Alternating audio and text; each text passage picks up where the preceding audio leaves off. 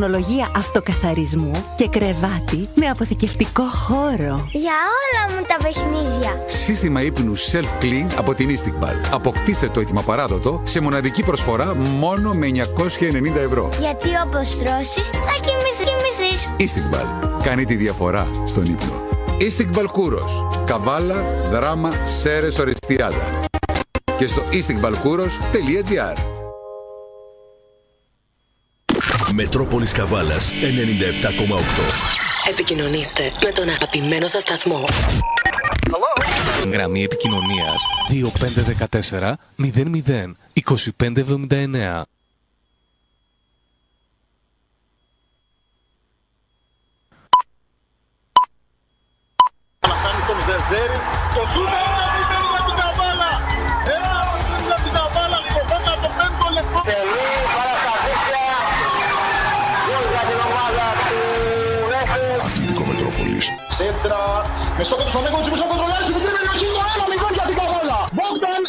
Σταμέκοβιτς. Ο συνήθις ύποπτος. 2-0 για την Καβάλα με τον ε, Νίκο Βαλαβανόπουλο. Ευκαιρία για την Καβάλα. Ένα μηδέν. Ο Γαβριλίδης από το πέτυχε. Τα σπορ της Καβάλας κάθε μέρα στο Αθλητικό Μετρόπολης 97 και 8.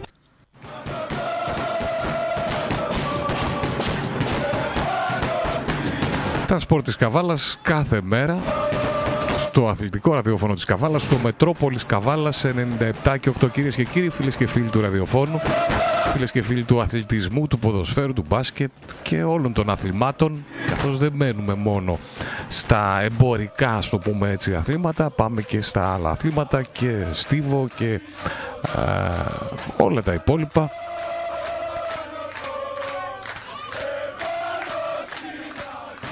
Πάντα βέβαια με επίκεντρο τον τοπικό αθλητισμό, εδώ τον, τον αθλητισμό της ε, Καβάλας. Σήμερα σας έχω δύο τηλεφωνικές επικοινωνίες με, δο- με δύο ανθρώπους του ποδοσφαίρου, με δύο καβαλιώτες προπονητές. Θα τις ακούσουμε αφού ολοκληρώσουμε με τα νέα την ειδησιογραφία ας πούμε, που βγαίνει από τον α, αθλητισμό, από τον τοπικό και όχι μόνο α, αθλητισμό, από ποδόσφαιρο, από μπάσκετ. Χθες είχαμε τη δεύτερη νίκη της Εθνικής στο τουρνουά Ακρόπολης για το μπάσκετ. Ενώ είχαμε και την ε, πρόκριση για τον ε, χώρο της ε, γυμναστικής, ενόργανη γυμναστική. Αυτές τις μέρες γίνεται πανευρωπαϊκό, ευρωπαϊκό αν θέλετε, πρωτάθλημα ενόργανης γυμναστικής. Ο Πετρούνιας, γνωστός στους περισσότερους, έτσι, ο γυμναστής Λευτέρης Πετρούνιας για μία ακόμη φορά έκανε ε, την καλύτερη επίδοση από όλους τους αθλητές. Πέρασε στον τελικό, γιατί χθες ήταν η μέρα τελικών και θα έχουμε τη δυνατότητα να τον απολαύσουμε στους κρίκους και στον τελικό έτσι στις επιτυχίες των Ελλήνων αθλητών που τελευταία είναι πολλές, έρχονται πολλές μαζεμένες και από τον Στίβο και από την Κολύμβηση και τώρα βλέπουμε στον τελικό τον Πετρούνια για μία ακόμη φορά. Πάντως αυτός ο άνθρωπος, ρε παιδί μου, τόσα χρόνια θα δούμε τι έχει σήμερα το μενού, τι περιλαμβάνει το ποδοσφαιρικό μενού σήμερα, καθώς έχουμε ημέρα έναρξης, έχουμε πρεμιέρα, παιδιά, στην Super League, στη Super League την οποία θεωρεί μοναδική κατηγορία που υπάρχει στο ελληνικό ποδόσφαιρο ο κύριος Μαγκαφίνης. Θα ακούσουμε την ομιλία του πολύ, ε, με πολύ ενδιαφέρον, α, πολύ σημαντικές και οι δύο συνομιλίες εκτός από τις ομάδες τους, εκτός από τον Ορφέα Ελευθερούπολης, ο κύριος Κατρακυλάκης και ο κύριος Μαγκαφίνης ε, για την ομάδα εκεί της Δόξας Θεολόγου Ποτού στην οποία βρίσκεται φέτος. Μιλάμε και γενικά για ποδόσφαιρο, για ό,τι συμβαίνει στο ποδόσφαιρο. Μιλάμε και για τον ΑΟΚ, αυτή την φετινή προσπάθεια τη- της Φουρτούνης, την περιπέτεια και τώρα την φετινή προσπάθεια που γίνεται και με τους δύο είναι πολύ σημαντικές και έχουν πολύ ενδιαφέρον και οι δύο τηλεφωνικές επικοινωνίες να μείνετε μαζί μου εδώ συντονισμένοι στο αθλητικό δελτίο του Μετρόπολης Καβάλας να τις ακούσετε και τις δύο. Μιλάμε και για τοπικό ποδόσφαιρο αλλά και γενικά για ποδόσφαιρο. Ποδόσφαιρο στο οποίο χθες είχαμε τους πρώτους αγώνες για τα play-off του Europa League και του Conference League καθώς την άλλη εβδομάδα είναι η Revanche ο Ολυμπιακός έκανε 1-1, έφερε 1-1. Άλλες εποχές το 1-1 δεν θα ήταν καλό αποτέλεσμα α, για ελληνική ομάδα, για θα έλεγα για οποιαδήποτε ελληνική ομάδα, με αντίπαλο Κυπριακή. Άλλες εποχές το 1-1 σίγουρα θα έλεγα ότι δεν θα θεωρούνταν καλό αποτέλεσμα. Παρ' όλα αυτά, α, ακούω, χωρίς να έχω δει το παιχνίδι, α, ότι α, πήγε καλά ο Ολυμπιακός, ότι έπαιξε καλά και κρίνοντας από ένα ακόμη παιχνίδι το οποίο δεν είδα και άκουσα μόνο αυτά που βγαίναν από τους αθλητικογράφους, α, κρατώ μικρό καλάθι. Κρατώ μικρό καλάθι, να δούμε ένα-ένα το πρώτο παιχνίδι. Στην Κύπρο, ο Απόλλων Λεμεσού Ολυμπιακός, ο Απόλλων Λεμεσού μάλιστα προηγήθηκε, ο Ολυμπιακός ισοφάρισε, έχασε και ευκαιρίες από ό,τι α, άκουσα. Οπότε όλα θα κρυθούν στο δεύτερο παιχνίδι. Να θυμίσω ότι δεν ισχύει το γκολ εκτός έδρας. Να μην ξεχνάτε, δηλαδή στους υπολογισμούς σας αλλά και στην κριτική μας θα πρέπει πλέον να περιλαμβάνουμε και αυτό. Ότι πλέον δεν μετρά το γκολ εκτός έδρας. Και νομίζω πλέον έχει περάσει αυτό και εδώ α, στα ελληνικά και στο κύπελο νομίζω πλέον. Γιατί πέρσι είχαμε και το φαινόμενο η Βέρεια σε ένα παιχνίδι να δώσει έναν αγώνα μπαράζ όπου ίσχυε το, το εκτός έδρας γκολ και έναν άλλο αγώνα μπαράζ όπου δεν ίσχυε. Ελά στο μεγαλείο σου. Νομίζω ότι έχει περάσει πλέον αυτό σε όλα και στο κύπελο, νομίζω. Έχει περάσει στην Ελλάδα, έτσι πάντα αναφέρομαι. Κύπελος στο οποίο ο Βίρονας Καβάλας στην πρώτη φάση του κυπέλου α, θα αντιμετωπίσει την ε, ομάδα των Γιαννιτσών, αναγέννηση Γιαννιτσών. Θα δούμε τα ζευγάρια του κυπέλου, καθώς σήμερα έγινε η κλήρωση για το κύπελο Ελλάδας, όπου εκεί παίρνουν μέρος ε, Μπήκαν δηλαδή στην uh, κληροτίδα ομάδες κυπελούχες των ενώσεων uh, ποδοσφαιρικών σωματείων εκτός από δύο που είναι οι φιναλίστ. Ο Βίρονας Καβάλας εκπροσωπεί την uh, Ένωση Ποδοσφαιρικών Σωματείων Καβάλας και θα αντιμετωπίσει τον ΑΣ Γιάννη Τσά, αναγέννηση Γιάννη Τσόν αν θέλετε,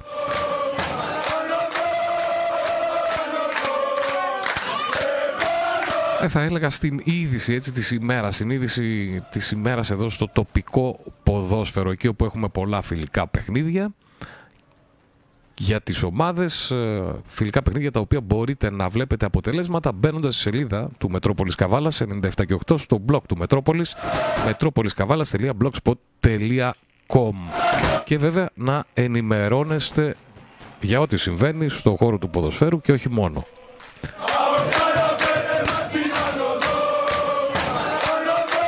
Τώρα τι, τι άλλο έχουμε; Έχουμε, όπως είπαμε, έναρξη στην Super League σήμερα. Με το πρώτο παιχνίδι για την Super League. Θα πάμε και εκεί. Θα δούμε και τι άλλο έχει το σημερινό μενού όπως είπα. Αλλά πρώτα ας πάμε στα χθεσινά. Europa League λέγαμε για τον Ολυμπιακό. Από Λεμεσού Ολυμπιακός ένα-ένα το τελικό αποτέλεσμα. Να δούμε και τα άλλα αποτελέσματα στο Europa League. Ελσίκη Σίλκεμπορκ 1-0. Φερετσβάρο Σάμρο Γκρόβερ 4-0. Ένα παιχνίδι που φαίνεται να ξεκαθαρίζει ποιος θα πάρει την πρόκριση. Φερεντσβάρος λογικά. Ανοιχτό το προηγούμενο, το Ελσίνκι Σίλκεμπορκ. Ζυρίχη Χαρτς 2-1 και αυτό ανοιχτό. Μάλμε Σίβασπορ 3-1. Μάλιστα η Μάλμε. Είναι τα προκριματικά αυτά τα play-off για να μπει στους ομίλους του Europa League έτσι. Ε, Πιούνικ Σέριφ Τιράσπολ 0-0. Λουντογκόρετς Ζαλγκίρις 1-0. Δνύπρο ΑΕΚ Λάρνακας 1-2. Σημαντική νίκη για τους Κύπριους. Γάνδη Ομόνια 0-2. Άλλη μια νίκη για, τους, για την Κυπριακή ομάδα. Η οποία έχει τέσσερις εκπροσώπους στο... να συνεχίζουν στα ευρωπαϊκά προ... Ε, ευρωπαϊκές διοργανώσεις, να το πω σωστά. Και τέλος, Αούστρια Βιέννης Φενέρμπαξε 0-2. Αυτά ήταν τα χθεσινά αποτελέσματα, τα πρώτα παιχνίδια για τον τελευταίο προκριματικό γύρο. Από εδώ και πέρα πάμε στους ομίλους. Οι ρεβάνς αυτών των παιχνιδιών θα γίνουν την ερχόμενη Πέμπτη. Με τον Ολυμπιακό βέβαια να φιλοξενεί τον Απόλλων Λεμεσού και να θέλει νίκη με οποιοδήποτε σκορ για να περάσει στους ομίλους του Europa League. Είχαμε και παιχνίδια για το Europa Conference League, εκεί δεν έχουμε κάποια ελληνική ομάδα, δεν θα αναφερθώ σε αποτελέσματα. Θα αρχίσουμε να κάνουμε αναφορές στο Conference League στους ομίλους, νομίζω αρκετά ασχοληθήκαμε. Πάντως βλέπω τα φαβορή η Σλάβια Πράγας έχασε που απέκλεισε τον Παναθηναϊκό από τη Ρακόφ με 2-1. Ρακόφ, Πολωνία, Σλάβια Πράγας 2-1. Έτσι τα πιο ενδιαφέροντα, ας μείνουμε λίγο. Έχασαν οι Τσέχοι που απέκλεισαν τον Παναθηναϊκό. Πάντως, ανοιχτό το παιχνίδι για τη Ρεβάνς. Πρέπει πάντως να κάνουν νίκη. Έτσι. Δεν ισχύει το, το εκτός έδρας γκολ. Θυμίζω, πρέπει να νικήσουν με δύο γκολ διαφορά για να περάσουν οι Τσέχοι. Η Άντερλεχτ πέρασε από την Ελβετία. Μακάμπι Τελ Αβίβ νη 1-0. Καμπι Τελαβή φαίνεται να είναι καλή ομάδα γιατί η Νης ε, θεωρείται πολύ δυνατή φέτος στη Γαλλία οπότε όχι τυχαίος ο αποκλεισμός ε, του Άρη έτσι, από τη συνέχεια του Conference League. Να δω άλλα που ίσως ξεχωρίζουν.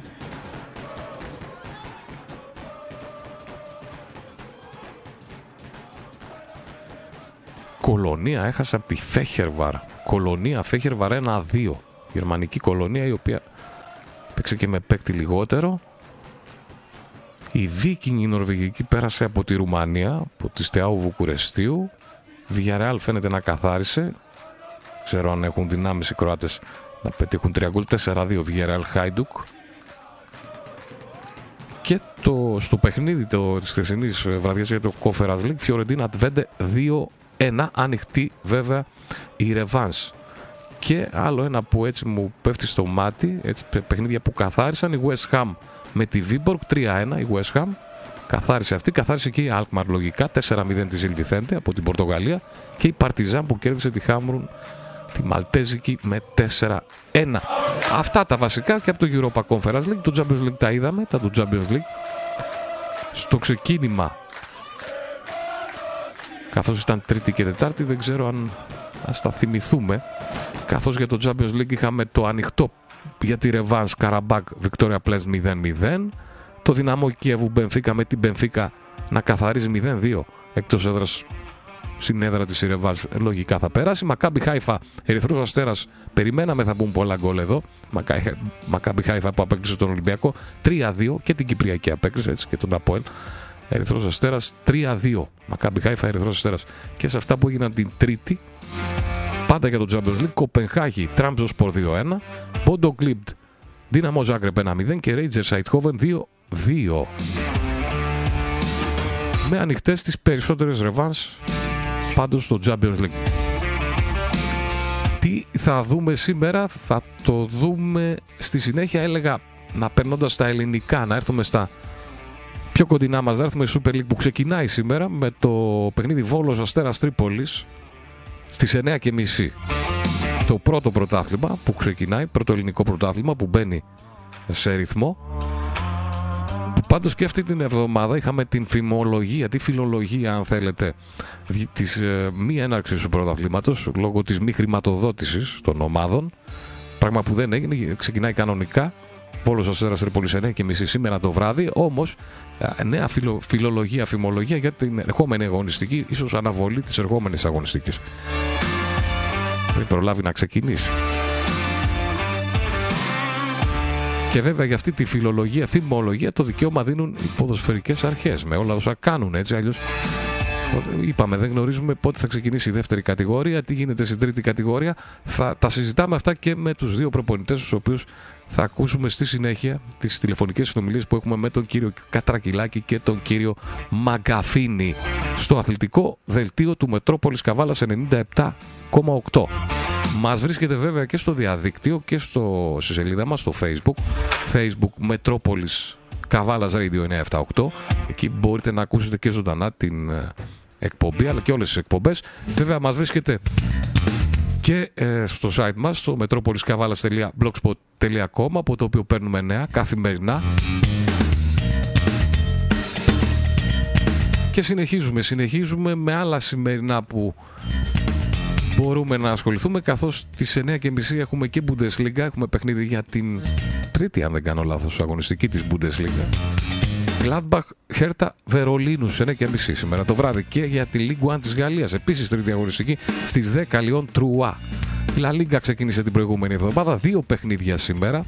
Εσπανιόλ Ράγιο Βακεκάνο και Σεβίλη Βαγιαδολίδ τα βασικά σημερινά που μπορούμε να ασχοληθούμε. Στο μπασκετάκι, πηγαίνοντας στο μπάσκετ, έλεγα το τουρνουά Ακρόπολης συνεχίζεται με το πιο σημαντικό ίσως παιχνίδι, το, την πιο σημαντική δοκιμασία σε αυτή την περίοδο της προετοιμασίας για την εθνική μας ομάδα με αντίπαλο την Τουρκία σε ένα αναμένεται κατάμεστο ο ΑΚΑ το γήπεδο μπάσκετ έτσι και στην Αθήνα το ΑΚΑ που φιλοξενεί το τουρνουά Ακρόπολης Σήμερα το βράδυ στις 9 με τηλεοπτική μετάδοση από την κρατική τηλεόραση Ελλάδα-Τουρκία στο στο μπάσκετ για το τουρνουά Ακρόπολης. Φαντάζομαι με συμμετοχή και του Γιάννη Αντιτοκούμπο σήμερα, καθώς ξέρεις στη νίκη επί της Πολωνίας δεν αγωνιστή. Της Γεωργίας, συγγνώμη, χθες κερδίσαμε τη Γεωργία στην πρώτη αγωνιστική την Πολωνία.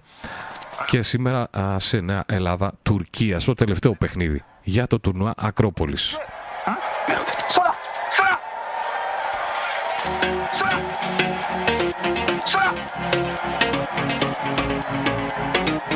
Μένοντας στη Super League που ξεκινάει σήμερα, στις πρώτες πρώτες ειδήσεις, στα πρώτα πρώτα νέα που μπορείτε να βρείτε και να διαβάσετε στο metropoliskavalas.blogspot.com είναι οι αποδόσεις των στοιχηματικών εταιριών για τον φετινό προ...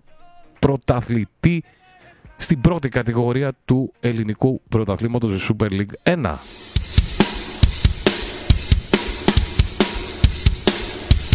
Ένα είναι το φαβορή για μία ακόμη χρονιά. Και εμείς γράφουμε ότι στους τυφλούς βασιλεύει ο μονόφθαλμος στο ελληνικό, κορυφαίο ελληνικό πρωτάθλημα, Super League 1. Για μία ακόμη χρονιά ο Ολυμπιακός είναι το πρώτο και μεγάλο φαβόρι, με μεγάλη απόσταση από τον δεύτερο. Μάλιστα τις προηγούμενες μέρες έδινε ακόμη λιγότερο η κατάκτηση του τίτλου του πρωταθλητή από τον Ολυμπιακό, από τις στοιχηματικές εταιρείες. Αυτή τη στιγμή βρίσκεται στο 1,75. Μεγάλο, ακλόνητο φαβόρι. Ο Ολυμπιακός για μία ακόμη χρονιά σε σχέση με την ομάδα που θα κατακτήσει το ελληνικό πρωτάθλημα.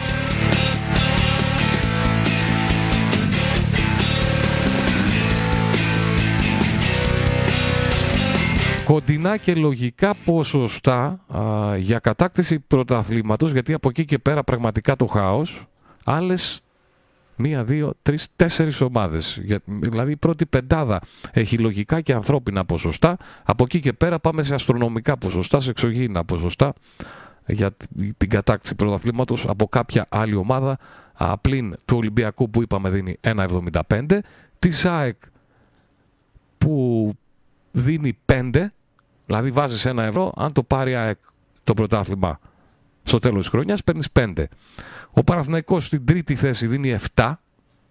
Ο ΠΑΟΚ δίνει 8,5 και ο Άρης δίνει 15. Ε, ποσοστά αυτή τη στιγμή για τίτλο πρωταθλητή. Από εκεί πέρα, όπως είπα, αστρονομικά. Εξωγήινα ποσοστά.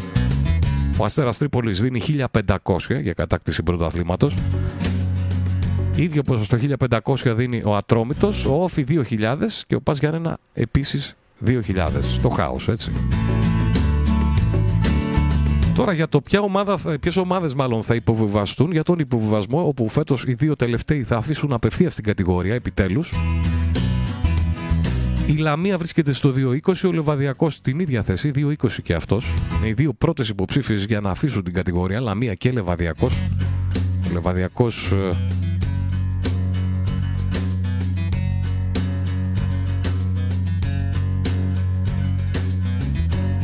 κυρίου Ταουσιάννη, έτσι, παλιός πρώην προπονητής ε, του ΑΟΚ, της Καβάλας ο κύριος Ταουσιάννης, στις πρώτες υποψήφιες μαζί με τη Λαμία για να αφήσω την κατηγορία στο 2.20 και από εκεί και πέρα ο Πανετολικός στο 2.75, ο Ιωνικός στο 3.25, ο Βόλος στο 4.50, ο Πας Γιάννενα στο 6.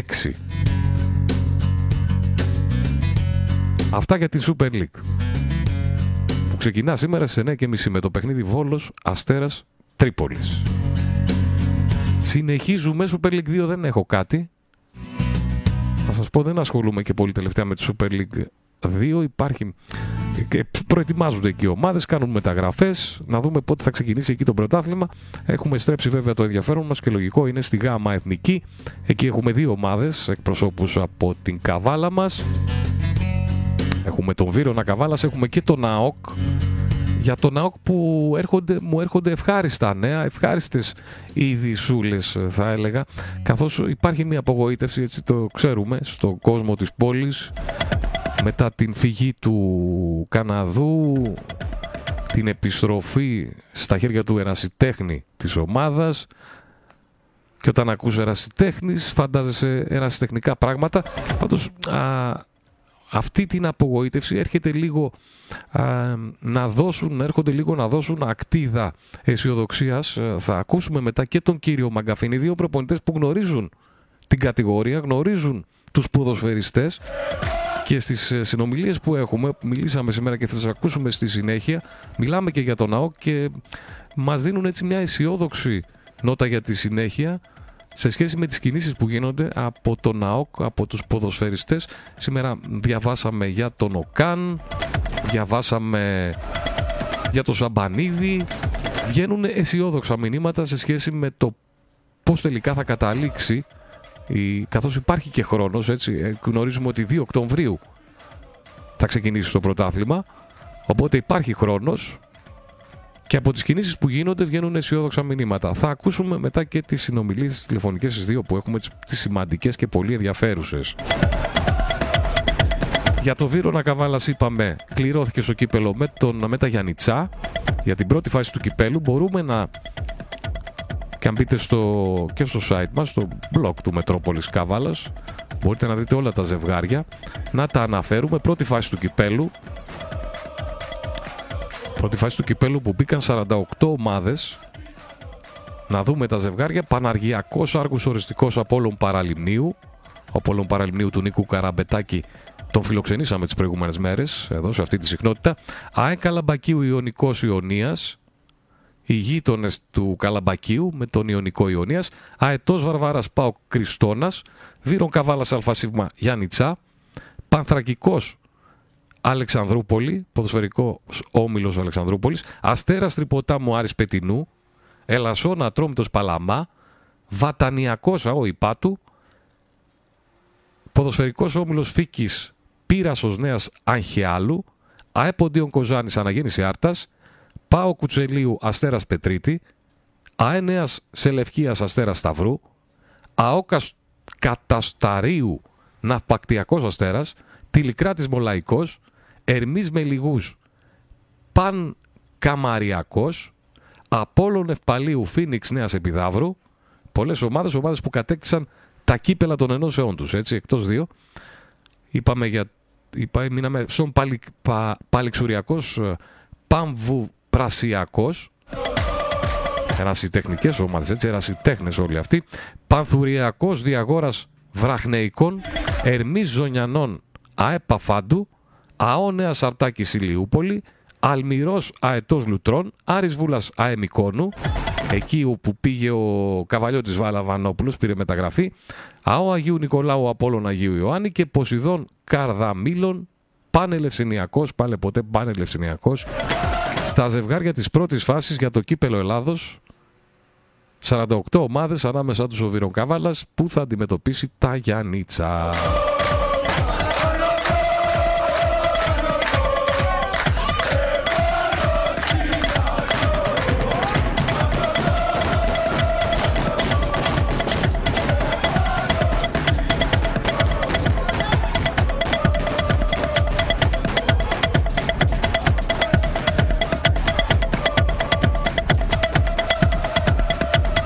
Χθες αναφερθήκαμε στις κληρώσεις των πρωταθλημάτων ε, του μπάσκετ. Έγιναν κανονικά οι κληρώσεις των πρωταθλημάτων αλλά και του κυπέλου στο μπάσκετ. Λέγαμε για τη νέα μορφή που παίρνει το κύπελο με το Final 8 να ολοκληρώνει το κύπελο.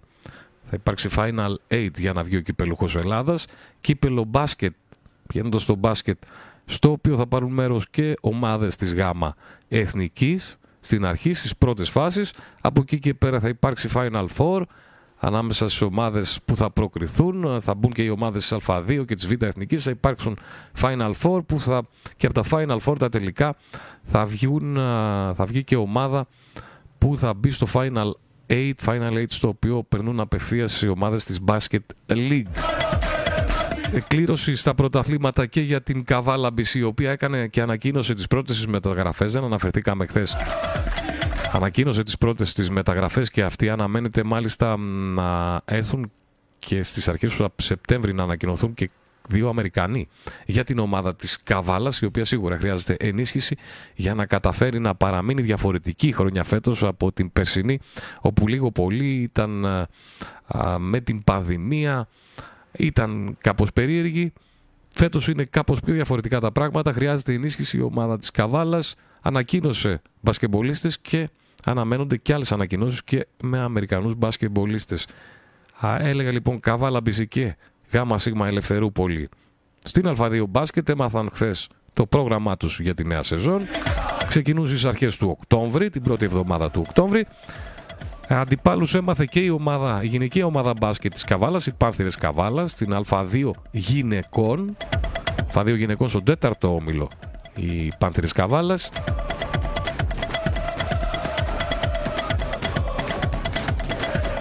Σάββατο, αύριο, αύριο Σάββατο 20 Αυγούστου, μένοντας εδώ, πηγαίνοντας ε, Παγκαίο μεριά, ε, με τον χώρο με τον Μάκη Δημάκη να βρίσκεται στο Δημοτικό Γήπεδο Παλαιοχωρίου αύριο 20 Αυγούστου με ώρα έναρξης στις 10 το βράδυ τηλέφωνο κρατήσεων γιατί μας πήραν και μας ρωτήσαν. Είχαμε αρκετά τηλέφωνα. 69 49 31 87 38 Μάκης Δημάκης στο Δημοτικό Γήπεδο Παλαιοχωρίου.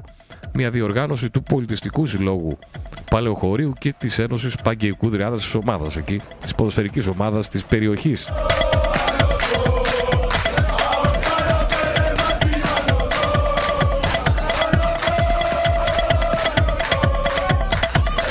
Αυτά κάπου εδώ ο, σας αφήνω. Θα πάμε στις δύο τηλεφωνικές επικοινωνίες με τον ε, κύριο Κατρακυλάκη και τον ε, κύριο Μαγκαφίνη. Πρώτα θα ακούσουμε τον κύριο Κατρακυλάκη και αμέσως μετά τον κύριο Μαγκαφίνη.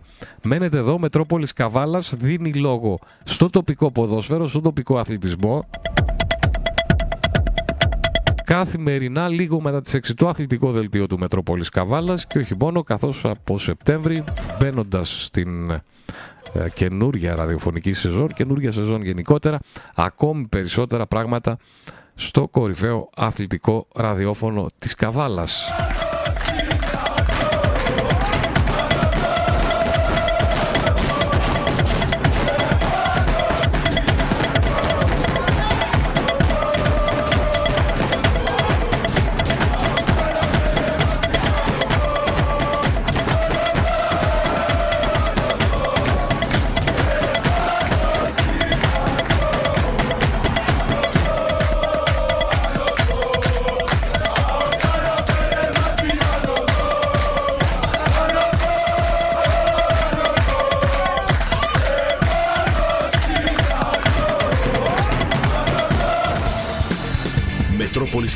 Μετρόπολης Καβάλας 97,8. Η ομάδα σου έχει φωνή. Είστε πάντα συντονισμένοι στο Μετρόπολης Καβάλας 97 και 8 και μπορεί σήμερα να έχουμε την έναρξη της ε, Super League, όμως εμείς εδώ στο αθλητικό ραδιόφωνο της Καβάλας πάντα δίνουμε βάση στο τοπικό ποδόσφαιρο, εδώ στις ερασιτεχνικές ομάδες της Ένωσης Ποδοσφαιρικών Σωματείων Καβάλας και λόγω βέβαια στους ανθρώπους του τοπικού ποδοσφαίρου και ένας από αυτούς είναι ο Στέλιος Κατρακυλάκης. Έχουμε αρκετό καιρό να τα πούμε. Τελευταία φορά ήταν, έχω την εντύπωση, πριν την ε, πανδημία και νομίζω κατά την εποχή που ο κύριος Κατρακυλάκης ε, ασχολούνταν με τα του ΑΟΚ ακόμη. Α, γνωστός βέβαια και μη εξαιρεταίος στο ποδόσφαιρο της Καβάλας με συμμετοχή και ως ποδοσφαιριστής στον ΑΟΚ και από εκεί πέρα και ως ε, προπονητής στην ομάδα της πόλης μας αλλά και σε άλλες ομάδες εδώ του τοπικού ποδοσφαίρου. Καλησπέρα κύριε Κατρακυλάκη. Καλησπέρα σας. Χαίρομαι πάρα πολύ που σας έχω εδώ μαζί να μιλήσουμε για το, ποδο... για το τοπικό ποδόσφαιρο, να μιλήσουμε και για τον Ορφέα Ελευθερούπολη, στον οποίο είστε τα τελευταία χρόνια και να ξεκινήσουμε, να ξεκινήσουμε πρώτα να, να πούμε για σας ότι ως ποδοσφαιριστής βέβαια ξεκινήσατε από την Καβάλα, περάσατε και από την, από την Αυστριακή, την Τυρόλο. κάνω λάθος, Τυρόλ; Ναι, ε, ε, Τυρόλ, ναι, έφτιαξε Τυρόλ και μετά στη Βιέννη στην Βίνερ Σπόρτου.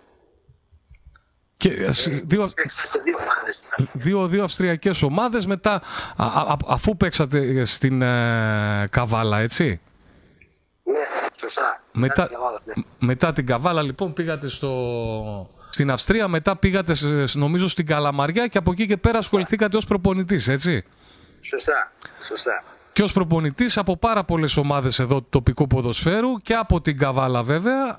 Και τώρα τα τελευταία χρόνια σας βρίσκουμε στον Ορφέα Ελευθερούπολης. Να ξεκινήσουμε να μιλήσουμε για Ορφέα Ελευθερούπολης. Επιστροφή όσον αφορά με τα, τα μετά της πανδημίας για τις ομάδες. Ε, ναι, ok. Okay. Και πέρσι είχαμε. Ήταν πάλι ήταν λίγο προβληματική η χρονιά. Ε, ας ελπίσουμε ότι φέτος θα είναι καλύτερα τα πράγματα, αν και τα πρώτα δείγματα δεν είναι, δεν είναι καλά όσον αφορά την, την πανδημία και το COVID. Ε, Παρ' όλα αυτά η, η περίοδος έχει ξεκινήσει της προετοιμασίας, όλες οι ομάδες έχουν ξεκινήσει. Ε, συνήθως στην προετοιμασία είναι όλα, όλα καλά. Μμμ, μμμ. Κανένας δεν χάνει, κανένας δεν κερδίζει ή και να χάνει και να κερδίζει δεν, δεν, δεν παίζει και κανένα ρόλο. Καλά, Τουλάχιστον και- τώρα σας διακόπτω, αλλά εγώ είδα και κάποια φιλικά που διακόπησαν. Ε, Το, το, το έχουν πάρει από νωρίς. ε, Εντάξει, ναι, δυστυχώς υπάρχουν και αυτά. Ε, εντάξει, τι να πω. Δεν, δεν θέλω να κάνω Εντάξει, ναι, κανένα ναι, σχόλιο. έτσι, έτσι, ναι, ναι. Ας τα, Δεν αφή- πρέπει να γίνονται ας τα αυτά. αφήσουμε να περάσει αυτό και ας ελπίσουμε να μην έχουμε άλλα. Σωστά, σωστά, σωστά. Αλλά δεν είναι καλό δείγμα όταν ξεκινάνε τα φιλικά και έχουμε τέτοια, τέτοια συμβάντα. Ε, ελπίζω αυτό να ήταν μια παρένθεση και να κυλήσουν όλα όμορφα όπως ε, κύλησαν στην περσινή χρονιά που τουλάχιστον σε αυτό το κομμάτι ήταν πάλι μεμονωμένα ε, τα επεισόδια που δημιουργηθήκαν στα γήπεδα και να κερδίσει τουλάχιστον μόνο το ποδόσφαιρο και όχι οτιδήποτε άλλο και πιο συγκεκριμένα η βία. Μμμ. Ότι καταπιτάζουμε ούτως ή άλλως όλοι. Α έρθουμε στον Ορφέα Ελευθερούπολης που τα τελευταία χρόνια φαίνεται να γίνεται μια καλή δουλειά. Εσείς είστε αρκετά χρόνια εκεί πέρα, έτσι, ως προπονητής της ομάδας. Ε, είναι, άνοιξε, ναι, ήταν, είναι τρίτη χρονιά. Την πρώτη χρονιά δεν παίχτηκε ποδόσφαιρο παρά μόνο τρεις αγωνιστικές. Πέρσι ήταν ολόκληρη η χρονιά ε, και φέτος ξεκινήσαμε πάλι ε, ακολουθώντας την ίδια φιλοσοφία ε, το να προωθήσουμε νέα παιδιά, το να δημιουργήσουμε, να συνεχίσουμε να έχουμε μάλλον μια υγιή ομάδα όπως είχαμε και πέρσι. Ε, το ενδεικτικό είναι ότι όλοι οι παίχτες επειδή ήταν ευχαριστημένοι από αυτό που βίωσαν στην ομάδα που πάντα δεν είναι αυτός ο σκοπός οι τίτλοι και οι νίκες ε, μείναν όλοι στην ομάδα Καλά, εσείς Και εκεί στην κάνουμε- Ελευθερούπολη το έχετε, το έχετε αυτό τα τελευταία χρόνια. Ενώ έχει μια πολύ καλή ομάδα η Ελευθερούπολη, πάντα πάτε χωρίς το άγχος του πρώτου, ας πούμε. Το λέτε από την αρχή αυτό. Σωστά, σωστά. Έτσι θα κάνουμε και φέτος. Αν μας βγει στη διάρκεια όπως μας βγήκε και πέρυσι και τελικά βγήκε πρωταθλητής ο Βύρωνας, ε, οκ. Η ζωή συνεχίζεται και το ποδόσφαιρο συνεχίζεται. Αυτό θα κάνουμε και φέτος. Να σας πω, αυτό ομάδα τώρα, είναι- α, αυτό τώρα εσείς είστε χρόνια, έχετε την εμπειρία. Αυτό τώρα, ε, το ότι βγαίνετε δηλαδή από την αρχή και λέτε ότι εντάξει δεν είναι και αυτός σκοπός μας το να βγούμε κατηγορία. Ξέρουμε ότι έχουμε μια καλή ομάδα που θα μπορούσε ίσως πιο πιεστικά να το διεκδικήσει αυτό, αλλά δεν το θεωρούμε αυτό σκοπό. Θεωρείτε ότι είναι μόνο θετικό ή μπορεί να επιδράσει και αρνητικά ας πούμε στην απόδοση των ποδοσφαιριστών; Όχι, εγώ το θεωρώ ότι είναι μόνο θετικό γιατί έτσι ε, δεν νιώθουν πίεση τα παιδιά πα- παρότι και αυτά θέλουν ε, να πάρουμε το πρωτάθλημα όπως το θέλουμε και εμείς, όπως το θέλουν και ά- οι άνθρωποι του Ορφέα. Αλλά όπως σας είπα δεν είναι αυτός ο σκοπος Ε, αυτό που καταρθώσαμε πέρυσι ήταν να προωθήσουμε πολλά νέα παιδιά.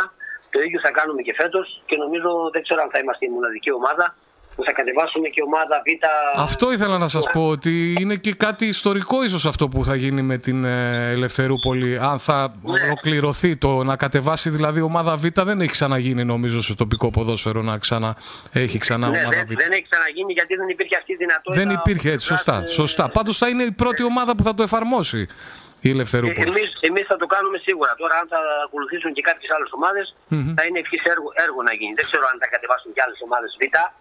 Ε, πάντως είναι ένα πολύ θετικό βήμα γιατί έτσι εκμεταλλεύεσαι στο έπακρο την αγωνιστική κατάσταση των παιδιών τα Αυτό- οποία ενδεχομένως Ναι, η πρώτη ναι. ομάδα δεν θα είχαν πολλές ευκαιρίες. Αχα, αχα. Ε, θα παίξουν, ε, με- ε, κάνουν μαζί μας προπόνηση, όλοι μαζί κάνουν προπόνηση και θα παίξουμε στην ε, Β κατηγορία, Αυ- στην, στον Ορφέα Β. Αυτό πάντως το ότι καταφέρνει μια ομάδα σαν την Ελευθερούπολη, εδώ της Α τοπικής κατηγορίας της Ένωσης, να κατεβάσει, ε, γιατί είναι οριστικό από ό,τι μας λέτε, και ομάδα Β στα τοπικά πρωταθλήματα είναι πάρα πολύ σημαντικό νομίζω και δείχνει ότι γίνεται μια καλή δουλειά εκεί και υπάρχει και υλικό από ό,τι καταλαβαίνω. Υπάρχουν οι ποδοσφαιριστές, γιατί αν δεν υπήρχαν οι ποδοσφαιριστές πώς να κατεβάσεις ομάδα Β; Υπάρχουν λοιπόν οι ποδοσφαιριστές εκεί στις ακαδημίες που θα στελεχώσουν Σωστά. Την ομάδα, έτσι.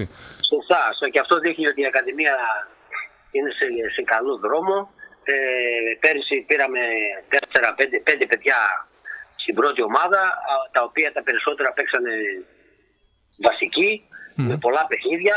Και φέτος ανεβάσαμε άλλα 6 παιδιά από το εφηβικό ε, και αυτά κάνουν προπόνηση και προετοιμασία μαζί μας.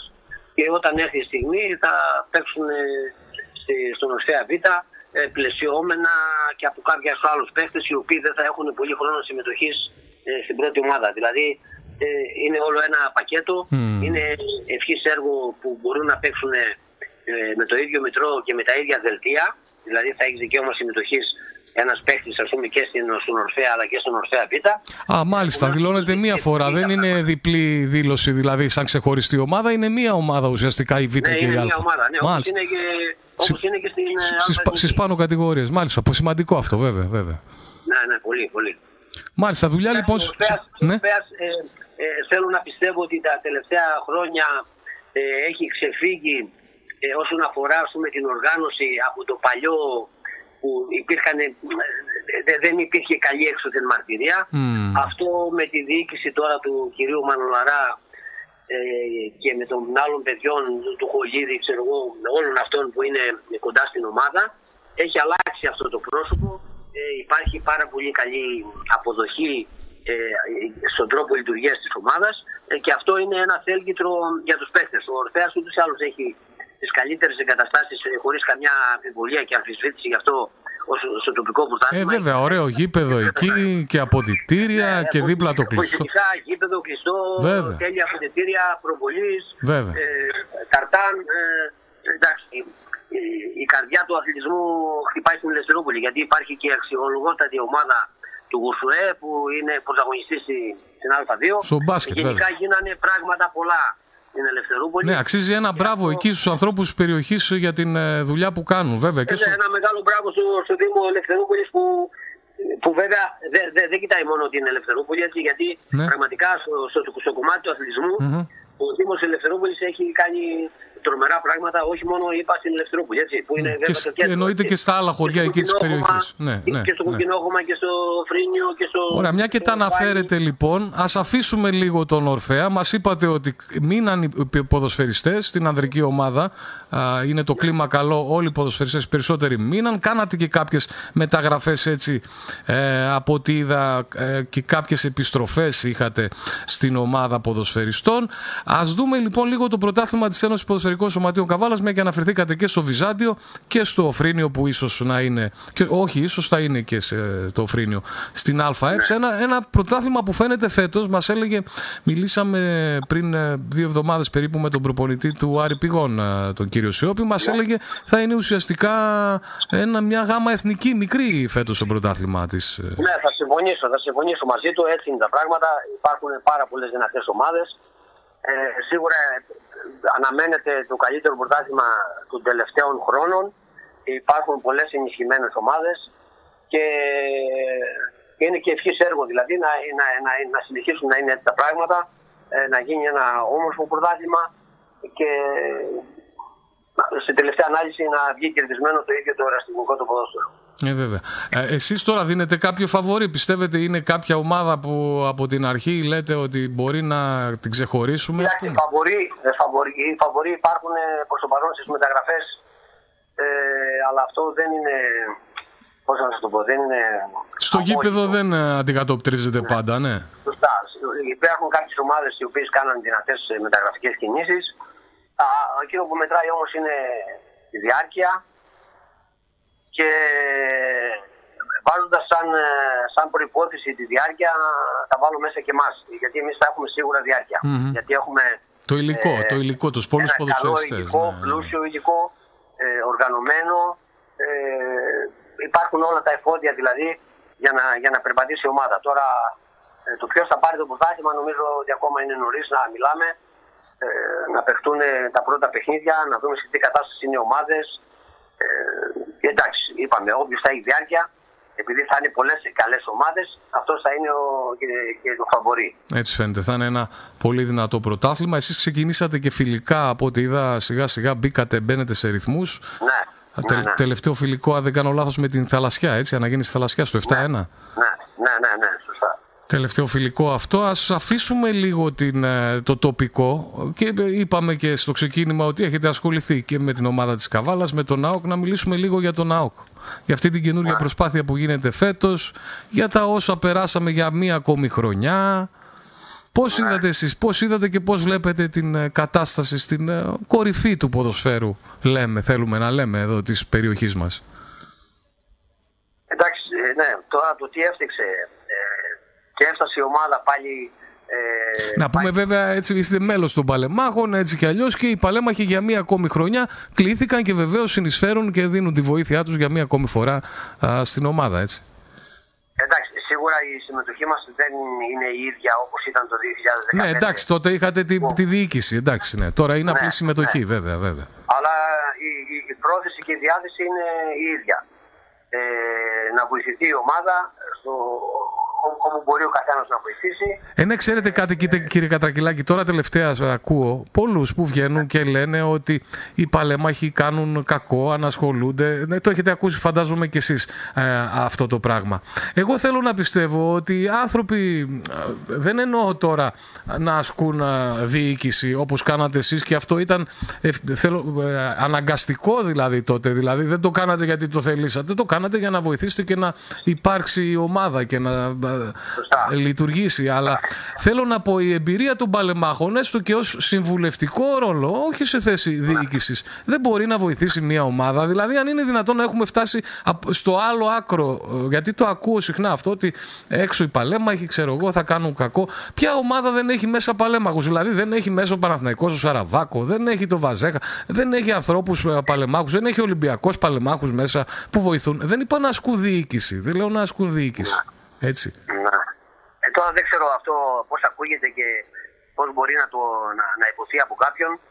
Ε, εντάξει, από εκεί και πέρα ο καθένας κρίνεται ε, από την προσφορά του. Μμμ. Ε, εμάς δεν, ήταν, ε, δεν είναι αυτός σκοπός ε, να είμαστε στα δρόμενα Μμμ. και ούτε έχουμε καμιά τέτοια ε, επιθυμία ε, προβολής ή ξέρω εγώ, να πάρουμε κάτι Μμμ, από όλο αυτό μμμ, ας πούμε, μμμ, μμμ. που, που, που, που, ε, θέτουμε στη Που διάθεση συμβαίνει, των, ναι, ε, έτσι, ομάδας, έτσι, ναι. ναι. Ναι. Ο καθένας από την, τη μεριά του, όπου μπορεί να βοηθήσει, θα βοηθήσει. Τώρα, αν είναι παλέμαχος ή αν δεν είναι παλέμαχος, Σωστά. αυτή η ταμπέλα ε, δεν παίζει κανένα ρόλο. Σωστά. Εγώ, εγώ έπαιξα πάνω στην καβάλα και είμαι παλέμαχος στο ΑΟΚ. Ε, αυτό τι, τι σημαίνει δηλαδή, ότι ε, δεν θα έπρεπε να ασχολούμαι με τα, με τα δρόμενα της ομάδας; Ε, Ποιος θα ασχοληθεί δηλαδή; Σωστό, Αν βέβαια. δεν ασχοληθούμε εμείς, που στο κάτω-κάτω ε, είναι και η ζωή μας αυτό. Είναι και ε, μια, μια ζωή είμαστε μέσα, στα, μέσα στο ποδόσφαιρο. Μέσα στα στον γήπεδα, αθλητισμό. μέσα- έτσι. Ε, Ποιος θα ασχοληθεί, ποιος θα βοηθήσει. Και ε, το κάνουμε και το, πώς το λένε, χωρίς ε, ε, τέτοιο, πώς να, σε- πώς να σου πω, δεν υπάρχει κάτι ε, στο, Ναι, στο αφίλο πίσω κερδός. μέρος, Ναι, δηλαδή. ναι, ναι, ναι, δεν Ούτε κερδίζετε οικονομικές ουσιαστικά. απολαβές, ούτε- Ναι, δεν κερδίζετε απλώς κάτι. βοηθάμε ό- όπου μπορεί ο καθένας. Ίσα ίσα τα ακούτε και καμιά φορά. Εντάξει, αυτό όμως είναι αναπόφευκτο, είναι χαρακτηριστικό ιδίωμα του, του Έλληνα. Έτσι. Είτε, είτε προσφέρεις, είτε, είτε είσαι, ε, είσαι ρε παιδί μου μέσα στα πράγματα. Ναι, πάντα ο κρίνεσαι Έλληνας- Ο λίγο. Έλληνας πάντα θα βρει να πει μια κακή κουβέντα. ναι, το πιο εύκολο είναι να διαβάλεις και να. ε, να, να, να Εσείς έχετε παίξει και στο εξωτερικό, ίσως γι' αυτό το λέτε. Δηλαδή στην Αυστρία δεν ήταν έτσι, ας πούμε. Βέβαια ήταν και χρόνια τώρα παλιά, αλλά έξω Ναι. λέτε δεν είναι έτσι. Όχι, να σου πω κάτι. ε, Δεν είναι έτσι. Παντού Δεν είναι έτσι. Παντού. Παντού. Μμμ. Αλλά όχι σε αυτό, το, σε αυτό το ακραίο ας πούμε, που υπάρχει εδώ στην. ε, Ξέρετε, ίσ- Στην Ελλάδα. είναι ίσως ότι έξω ίσως είναι λίγο περισσότερο λιμένα κάποια προβλήματα από ό,τι στην Ελλάδα. Γι' αυτό και είναι και Ούτε, περισσότερο. ούτε αυτό θα το έλεγα, ούτε Ε; αυτό θα το έλεγα. Αλλά Όχι. έχει μια διαφορετική νοοτροπία ο, Ο Έλληνας. ο, ο μέσος, ας πούμε, που ασχολείται με τον. ή, ή, ή τον ενδιαφέρει ή αγαπάει την ομάδα, έτσι. Μμμ. Έχει μια, άλλη, μια διαφορετική νοοτροπία. Εδώ στη, στην Ελλάδα, ό,τι και να κάνεις, όλοι νομίζουν ότι κάτι έχεις στο πίσω μέρος του μυαλού σου, ε, ο- ο- στη λαμογιά. Ναι, ναι, τα- ναι, ναι, πώς ναι. το λένε, τα- Υπάρχει κατα- πολύ αυτό. Κατάλαβες τι εννοώ. Ναι, ναι, ναι, υπάρχει πολύ αυτό δυστυχώς. Ότι, ότι κάποιος πάντα θα πρέπει να κάνει κάτι για να πάρει κάτι. Ότι δεν είναι αυτό που Ε, φαίνεται. δεν είναι πάντα έτσι όμως. Ναι. Δεν είναι πάντα έτσι. Ναι. Πάμε λοιπόν να... Για μας, και για μας, Ναι, ναι. και για μας εκείνη, εκείνη την περιβόητη διετία ε, βρεθήκαν ε, χίλιοι δυο καλοπροαίρετοι και κα, κακοθελητές και είπαν ε, το θέμα είναι το να πεις κάτι, είναι εύκολο. Το θέμα είναι ε, ε, να μην διαβάλεις χαρακτήρες και να μην, ε, και να μην λες λόγια του αέρα που μόνο κακό κάνουν. Έτσι και στις προσωπικότητες μας αλλά και γενικά στο, στο, στο γίγνεσθε ας πούμε έτσι. Σωσ- Όποιος έχει να καταγγείλει σωστό. κάτι και έχει να πει κάτι να το παρουσιάσει και να πει ότι αυτό έγινε αυτό και αυτό και αυτό και αυτό. Και όποιος έκανε κάτι μεμπτό να, να αναλάβει την ευθύνη και και να, να, να πληρώσει γι' αυτό. Να το πω έτσι πιο χοντρά. Μμμ, καταλαβαίνω, Αλλά, καταλαβαίνω. Δηλαδή με φαίνεται παράξενο τώρα που ακούω που λες ότι υπάρχουν διάφοροι που λένε ε, γιατί οι παλέμαχοι, γιατί να πληγώνουν. Ε, ας Εντάξει, έρθουν αυτοί ξέρετε, που δεν είναι, στο- δε- δεν είναι μόνο που στην είναι κα- στην καφετέρια, που Ναι, είναι στις ταβέρνες, έτσι, και έτσι. ας έρθουν αυτοί να βοηθήσουν την ομάδα. Έτσι, έχ- εσείς έχετε Δεν υπάρχει δίκιο. καμιά αντίρρηση. Και ξέρετε, αυτό δεν είναι μόνο, δεν το είπα μόνο για την Καβάλα. Αυτό συμβαίνει και έξω. Δηλαδή, ακούω εγώ τη Θεσσαλονίκη, ας πούμε, που κάνουν εκπομπές εδώ στο ραδιόφωνο, το δικό μας, εδώ στο Μετρόπολη Ναι. Θεσσαλονίκης. Ακούω που καμιά φορά το λέει, το πετάει ο άλλος ο εκφωνητής. Ότι αμάν μακριά η παλέμαχη. Δηλαδή, είναι κάτι Ναι. γενικότερο, δεν είναι μόνο της Καβάλας, θέλω να πω. Αλλά και στην Καβάλα έχετε δίκιο, ναι, έτσι καφενιακές τέτοιες συζητήσεις υπάρχουν και τις έχω ακούσει. Τέλος πάντων, ας έρθουμε, ας επιστρέψουμε στα του ΑΟΚ, τα τώρα, τα τωρινά του ΑΟΚ. Εδώ που Εντάξει, πέρσι. είναι- Ναι, ναι. Τα τωρινά του ΑΟΚ. Ο ΑΟΚ είναι σε μια πραγματικά δύσκολη φάση, ίσως δυσκολότερη από τότε του 2015, Μμμ. γιατί τα θαύματα ας πούμε, δεν, δεν, δεν είναι επαναλαμβανόμενα, γιατί τότε εκείνο ήταν πραγματικά ένα θαύμα που έγινε, αλλά υπάρχει διάθεση από τους ανθρώπους που είναι στην ομάδα, από τον Εραστέχνη, από τα παιδιά που είναι στο προπονητικό team, ε, από εμάς που πλαισιώσαμε ε, την ομάδα, ο καθένας από ένα με το συγκεκριμένο ρόλο. Και θέλω να πιστεύω ότι θα δει κάτι καλό, ο κόσμος θα το αγκαλιάσει. Και επειδή η Καβάλα τουλάχιστον σε αυτές τις κατηγορίες είναι, είναι αναγκασμένη, ε, καταδικασμένη να, να πρωταγωνιστήσει, ε, θεωρώ ότι η Καβάλα θα παίξει σημαντικό ρόλο σε αυτή την ε, δυνατή γάμα εθνική των τεσσάρων ομίλων και ο σκοπός θα είναι ε, να ανεβεί κατηγορία. Παρότι εκ των πραγμάτων και ο- φαίνεται λίγο μακρινό αυτό, αλλά νομίζω ότι ε, με ένα καλό ξεκίνημα και όλα είναι τέτοια. Γιατί το ρόστερ αυτή τη στιγμή μπορεί να φαίνεται σχετικά αδύναμο Ναι, και ναι, φτωχό, ναι. αλλά νομίζω ότι ε, τα καλύτερα έρχονται. Ξέρετε, είναι Ε, σημαντικό να το υπάρχει λέτε εσείς χρόνος, αυτός, υπάρχει αυτό. χρόνος, Ναι, ναι, ναι. Υπάρχει χρόνος και υπάρχουν ε, παίχτες αρκετοί ε, στην αγορά και ο- ε, θεωρώ ότι η ομάδα όσον αφορά το αγωνιστικό κομμάτι Λέτε έχει δηλαδή καλό ότι δρόμο. μπορεί να πρωταγωνιστήσει. Ναι, ναι, το πιστεύω. Μάλιστα. Πιστεύω ότι θα προ- Είναι σημαντικό που το λέτε αυτό γιατί γνωρίζετε πρόσωπα και πράγματα, γνωρίζετε και την κατηγορία και είναι σημαντικό γιατί υπάρχει και μια απογοήτευση στον κόσμο της Καβάλας ότι να δε- και στη γάμα εθνική. Δικαιολογημένη, Ναι. δικαιολογημένη απογοήτευση. Μμμ. Ε, ο κόσμος νιώθει προδομένος γιατί ε, όλα αυτά τα χρόνια ε, να, να μην πάμε πρόπερση και πέρυσι, να μην πάμε πολύ μακριά. Ε, κάτι πήγαινε στραβά ε, και η ομάδα έβγαινε πάντα εκτεθειμένη. Ε, με πιο πρόσφατο αυτό με τον, ε, με τον αυτόν τον, Τον ε, Καναδό. Τον Καναδό. ναι. Ναι. Αλλά οκ. Είναι μια ομάδα η οποία αξίζει ε, καλύτερα πράγματα ε, και πιστεύω ότι α, αυτά θα έρθουν. Ε, απλώς ε, θα ήταν ευχής έργο ε, παρά τις δύσκολες ε, και ε, οικονομικές συνθήκες που, που ε, βιώνουμε όλοι όσο μπορεί ο καθένας να έρθει κοντά στην ομάδα έστω με ένα διαρκείας, έστω με μια χορηγία για να, μπορέσουμε, να, να μπορέσει η ομάδα να καταπεξέλθει στο οικονομικό κομμάτι και να επιτευχθεί ο στόχος ε, της, ε, πρώτα της ε, αποκατάστασης της υγείας ε, σε αυτό το, σε αυτό το σωματείο που είναι ταλαιπωρημένο και από εκεί και πέρα ε, αν αν είναι δυνατόν να επιτευχθεί ο στόχος και να φύγει η ομάδα από την, ε, Μακάρι. από την, Μακάρι. την καταραμένη τη γάμα εθνική. Μακάρι, μακάρι. Α, α, λοιπόν, α, μια δύσκολη γάμα εθνική. Είπαμε για την ΕΠΣ. Σήμερα ξεκινάει και η Super League. Πάλι φαβορεί ο Ολυμπιακός. Γενικά την κατάσταση στο ελληνικό ποδόσφαιρο είδαμε οι ελληνικές ομάδες δεν τα πάνε καλά στα, στην Ευρώπη. Εντάξει, αυτό είναι και ο καθρέφτης. Είναι Είδατε, ο καθ- είδαμε ναι. μάλλον ότι ε, δεν υπάρχει τίποτα. Ενδεχομένως ε, να μην είναι ο μόνο.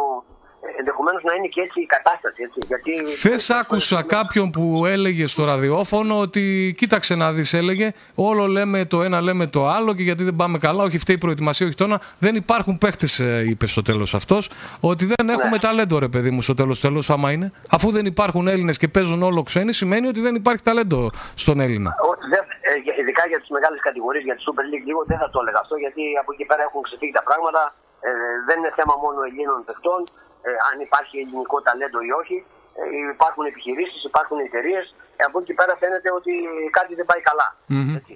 Ε, χρήματα φαίνεται ότι διατίθεται, αλλά από εκεί πέρα δεν. Ε, ε, μην ξεχνάμε ότι δεν παίζουμε και μόνοι μα. Και τα άλλα κράτη ε, έχουν ανέβει. Ε, ναι, αλλά όταν βλέπεις τώρα, δηλαδή, χθες λέγαμε τους αγώνες του Conference League που είναι τρίτη τη τάξη κατηγορία και είχε μέσα Μάλτα, Λιχτεστάιν, όχι Ναι. Φερόι και Ναι. δεν είχε Ελλάδα. Ναι, σωστά, σωστά. σωστά. Δηλαδή Είναι- έχουμε φτάσει σε σημείο πολύ κάτω. Δηλαδή, να, εγώ ας πούμε συγκρίνω με το αφρικανικό ποδόσφαιρο, μη σας πω το, το ελληνικό πλέον. Ναι. ναι, τα πράγματα δεν είναι, δεν είναι καλά, όντως. Και αυτά φαίνονται από τα αποτελέσματα. Δεν ξέρω, εντάξει, ε, δεν ξέρω αν έχει... Εσείς ασχολείστε και με τις ακαδημίες. Δηλαδή, μας έλεγε ας πούμε ο κύριος Καραμπετάκης που μιλήσαμε ότι ε, δεν βγαίνουν προσωπικότητες τώρα, ας πούμε, πήγαμε κά, κάπως έτσι ας πούμε ότι ναι μεν τα έχουν όλα πλέον στις ακαδημίες αλλά ίσως αυτό οδηγεί στο να μην βγαίνουν οι δυνατές προσωπικότητες. Δηλαδή είχαμε, ε, θα θυμίσω εγώ το 4, Μπασινά, Ραγκούνι, Ζαγοράκη. Δεν έχεις ένα παίχτη αναφοράς Έλληνα τώρα αυτή τη στιγμή; Εντάξει, τώρα το θέμα ανοίξει ένα άλλο θέμα με τι ακαδημίε. Νομίζω χρειάζεται ώρα να ασχοληθούμε μόνο με αυτό το θέμα. Μμμ. Τι γίνεται με τις ακαδημίες ε, που ασχολούμαι τα τελευταία 4-5 χρόνια. Ε, εντάξει, είναι και, και εκεί υπάρχει μια αρρωστημένη κατάσταση για μένα. Μάλιστα. Ε, δεν υπάρχει δεν, δεν υπάρχει εξέλιξη. Δεν υπάρχει εξέλιξη. Ε, ο καθένας προσπαθεί ε, να, να μπαλώνει κάποια πράγματα και το μόνο που τον ενδιαφέρει είναι να, να παίρνει τις συνδρομές. Ε, δεν υπάρχει ποιότητα. Σίγουρα δεν υπάρχει ποιότητα. Εννοώ όσον αφορά ας πούμε, τους εκπαιδευτές ε, και τους προπονητές Μμμ. ε, και αυτό έχει αντίκτυπο στο να μην, βγαίνουν, ε, κοίτα, να, μην, ε, να βγαίνουν τα ταλέντα ή να μην αξιοποιούνται κάποια παιδιά που έχουν ταλέντο, έτσι, να έχουν μια εξέλιξη. Αλλά Σωστά. αυτό είναι επίσης ένα μεγάλο κομμάτι. Σωστά και αυτό, Και ένα- αυτό, ένα αυτό, πράγμα μόνο στις ναι. ακαδημίες, ε, τι- Ναι, ναι, αφορά γενικότερα έτσι, έτσι, έτσι. Γιατί είδαμε τελ- τελευταία, είδαμε και στις πάνω τώρα που το λέτε αυτό. Χθες άκουγα τον α, Κυριάκο Θωμαίδη που έλεγε σχετικά με αυτό το μητρό που έχει ταλαιπωρήσει τελευταία τις ε, ομάδες που έλεγε ότι έχουν φτάσει οι ομάδες για να μπουν στο μητρό. Είχαν φτάσει δηλαδή γιατί πλέον δεν ισχύει αυτό το να μπει στο μητρό για να παίξεις μπάλα. Αλλά είχαν φτάσει οι ομάδες να δηλώνουν πέντε ομάδες στον ίδιο προπονητή. Δηλαδή έχουμε και έλλειψη προπονητών ας πούμε στη χώρα μας από ό,τι φαίνεται. Έλλειψη δεν έχουμε, έχουμε έλλειψη προπονητών οι οποίοι να είχαν ε, άδεια εξασκή τους επαγγέλματο. Αυτό είναι το ζητούμενο. Αχα. Γι' αυτό ας πούμε εδώ στην Καπάλα δεν ξέρω αν είναι 5 ή 6 ή 7 που έχουμε άδεια εξασκή του επαγγέλματο. Και Μάλιστα. ήταν ε, αναπόφευκτο ε, ο καθένας ας πούμε που το ξέρουν και οι ίδιοι ότι λειτουργεί έτσι. Τουλάχιστον στην παρούσα φάση. Ε, βέβαια το ξέρουν, Τώρα, βέβαια. ε, Έχουν αλλάξει λίγο τα πράγματα. Ε, γίνονται αιτήσεις και ε, δίνονται πλέον άδειες εξασκή του επαγγέλματος. Ε, με κάποιες ε, απαιτήσεις που είχε η Γενική Γραμματεία Αθλητισμού ε, από όλους τους προπονητάς. Γιατί εδώ στην Καβάλα ας πούμε, έχουμε πάνω από 100 διπλωματούχους προπονητάς. Αλλά η ερώτηση είναι πόσοι από αυτούς είχαν άδεια εξασκή του επαγγέλματος. Α, Είναι μάλιστα. μετρημένοι στα δάχτυλα του ενός χειριού. Μάλιστα. Άρα ήταν απόφευκτο να δηλώνουν πολλές ομάδες τον ίδιο προπονητή. Μάλιστα. Ωραία. Δεν ξέρω αν έχετε κάτι να συμπληρώσετε. Νομίζω ότι είπαμε. Τα, τα, τα, τα είπαμε όλα. Δεν έχουμε κάτι άλλο. Ε, τίποτα. Ε, σαν ευχή και σαν επιθυμία ε, να γίνει ένα καλό πρωτάθλημα ε, στην ε, Ένωση Ποδοσφαιρικών Σωματείων στην Α κατηγορία που φαίνεται ότι θα είναι δυνατή, Μμμ. αλλά και στην Β κατηγορία. Ε, και η η μεγαλύτερη νομίζω επιθυμία είναι ο ΑΟΚ να βρει σύντομα το δρόμο του, να αποκτήσει πάλι την χαμένη του ταυτότητα και αυτό να στεφθεί με, ένα, με μια επιτυχία που να είναι η άνοδος στη Super League 2. Μάλιστα. Να είστε καλά, κύριε Κατραγγελάκη. Σας... Ποιο είναι το επόμενο φιλικό του Ορφέα; Το επόμενο φιλικό είναι την Κυριακή με την Πέραμο και μετά θα παίξουμε και με τον ΑΟΚ και με τη Δράμα. Έχουμε δυνατά φιλικά και με το Παραλίμνη έχουμε δυνατά φιλικά. Μια χαρά. Καλή χρονιά, κύριε Κατραγγελάκη. Έγινε να είσαι καλά, ευχαριστώ. Αυτή λοιπόν ήταν η τηλεφωνική μας επικοινωνία με τον α, κύριο Στέλιο Κατρακυλάκη, προπονητής ε, εδώ και τρεις-τέσσερις σεζόν, αν δεν κάνω λάθος, στον Ορφέα Ελευθερούπολης. Καλή παρουσία του Ορφέα Ελευθερούπολης στα τελευταία χρόνια στο πρωτάθλημα και πέρσι πολύ καλά.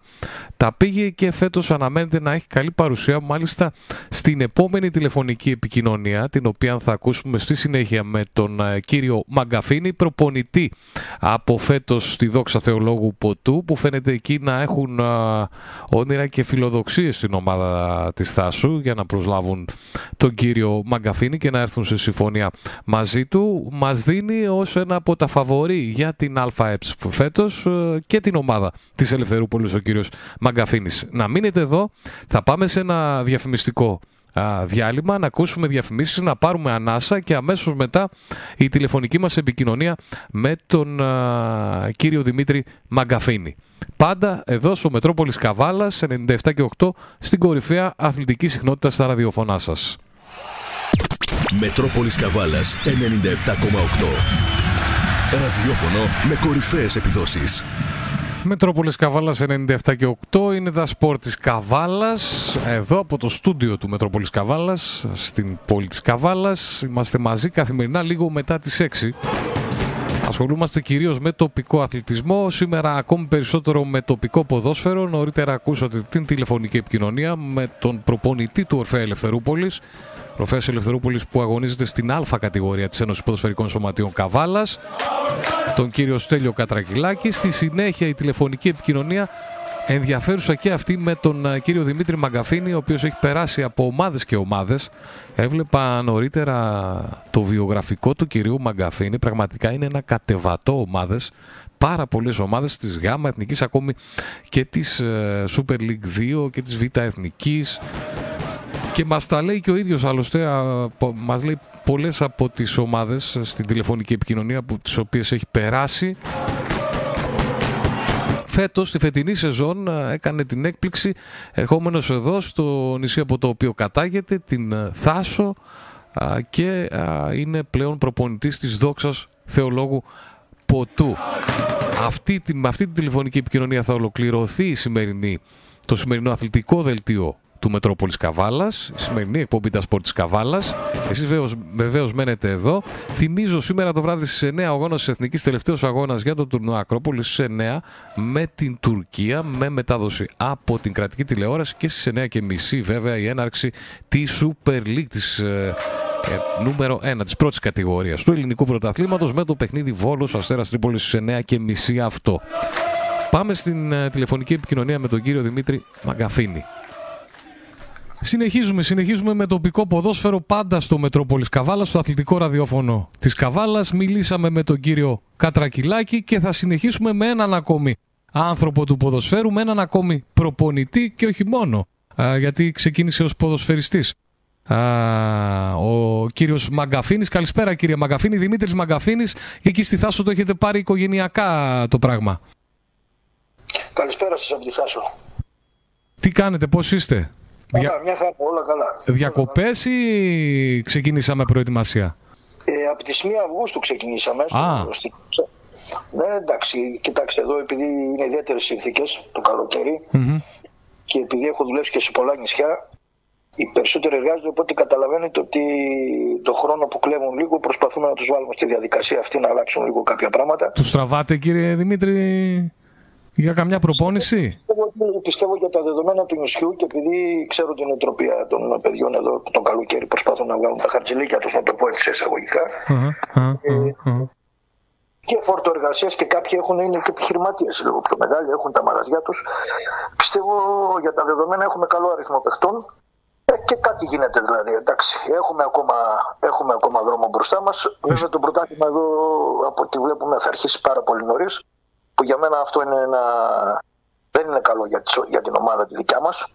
Αν και Λόγω των ιδιαίτερων συνθηκών που έχετε εκεί, έτσι, τουριστικό νησί όπως μας είπατε στη Θάσο, θα- θα- λογικό να θέλετε λίγο πιο να τραβήξει λίγο, ε; ε, δεν βλέπω κάποιο πρωτάθλημα σε άλλη τοπική κατηγορία να αρχίζει τόσο νωρίς. Τόσο νωρίς. Δηλαδή, Καλά, εδώ η Super League 2 δεν ξέρουμε πότε θα ξεκινήσει. Η ΓΑΜΑ Εθνική ξεκινάει Οκτώβρη, 2 Οκτωβρίου πάει, πήγε η έναρξη. Η Γάμα Εθνική, Γάμα Εθνική και η Super League 2 κάθε χρόνο Ναι. ε, σίγουρα ξεκινάνε μέσα στον Οκτώβρη. Είναι κατηγορίες που σε έχω δουλέψει, ειδικά στη Γάμα Εθνική και αυτή μπορεί να πάρει και άλλο παράταση λόγω ε, Ναι, ναι. ενώ τελειώνοντας μια χρονιά υπάρχουν προβλήματα, υπάρχουν ανοιχτά ζητήματα όπως βλέπετε. Υπάρχουν, υπάρχουν. Θα τα πούμε, θα τα πούμε κύριε Μαγκαφίνη. Πριν πάμε να πούμε, να πούμε και για την ομάδα και για την ΕΠΣ εδώ, αλλά να μας πείτε και τις εμπειρίες σας, γιατί έχετε, θέλω λίγο να σας κάνω έτσι μια παρουσίαση, καθώς ίσως κάποιοι να μας ακούν που να μην γνωρίζουν α, ποιος είναι ο Δημήτρης Μαγκαφίνης, πανδραμαϊκός, έτσι. Ε, ε, αστέρας Περάματος, Ρεθύμνου. Ακρόπολη Δράμας. Βεβαίως. Ε, ε, τ- τώρα να λέω και τις κατηγορίες. Περίμενε. Πανδραμαϊκός Δέλτα και Γάμα Εθνική. Άρης Περάματο Δέλτα Εθνική. Ακρόπολη Δράμας Δέλτα Εθνική. Ηρακλής Καβάλας Δέλτα Εθνική. Έτσι. Μέγας Αλέξανδρος Ορφανίου Δέλτα Εθνική.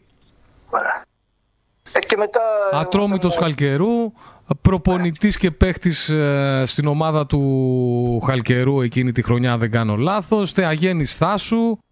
Ναι, και μετά πήγαμε στα- στον Έστω Χρυσούπολης και μετά τον Έστω κατέβηκα στην, ε, στην Πελοπόννησο. στην Μιλάμε, ομάδα- μιλάμε και από πού δεν έχετε περάσει. Βλέπω εδώ Λευκήμη, Παλαιοχώρα, τελικά και βλέπω και νησιά πολλά.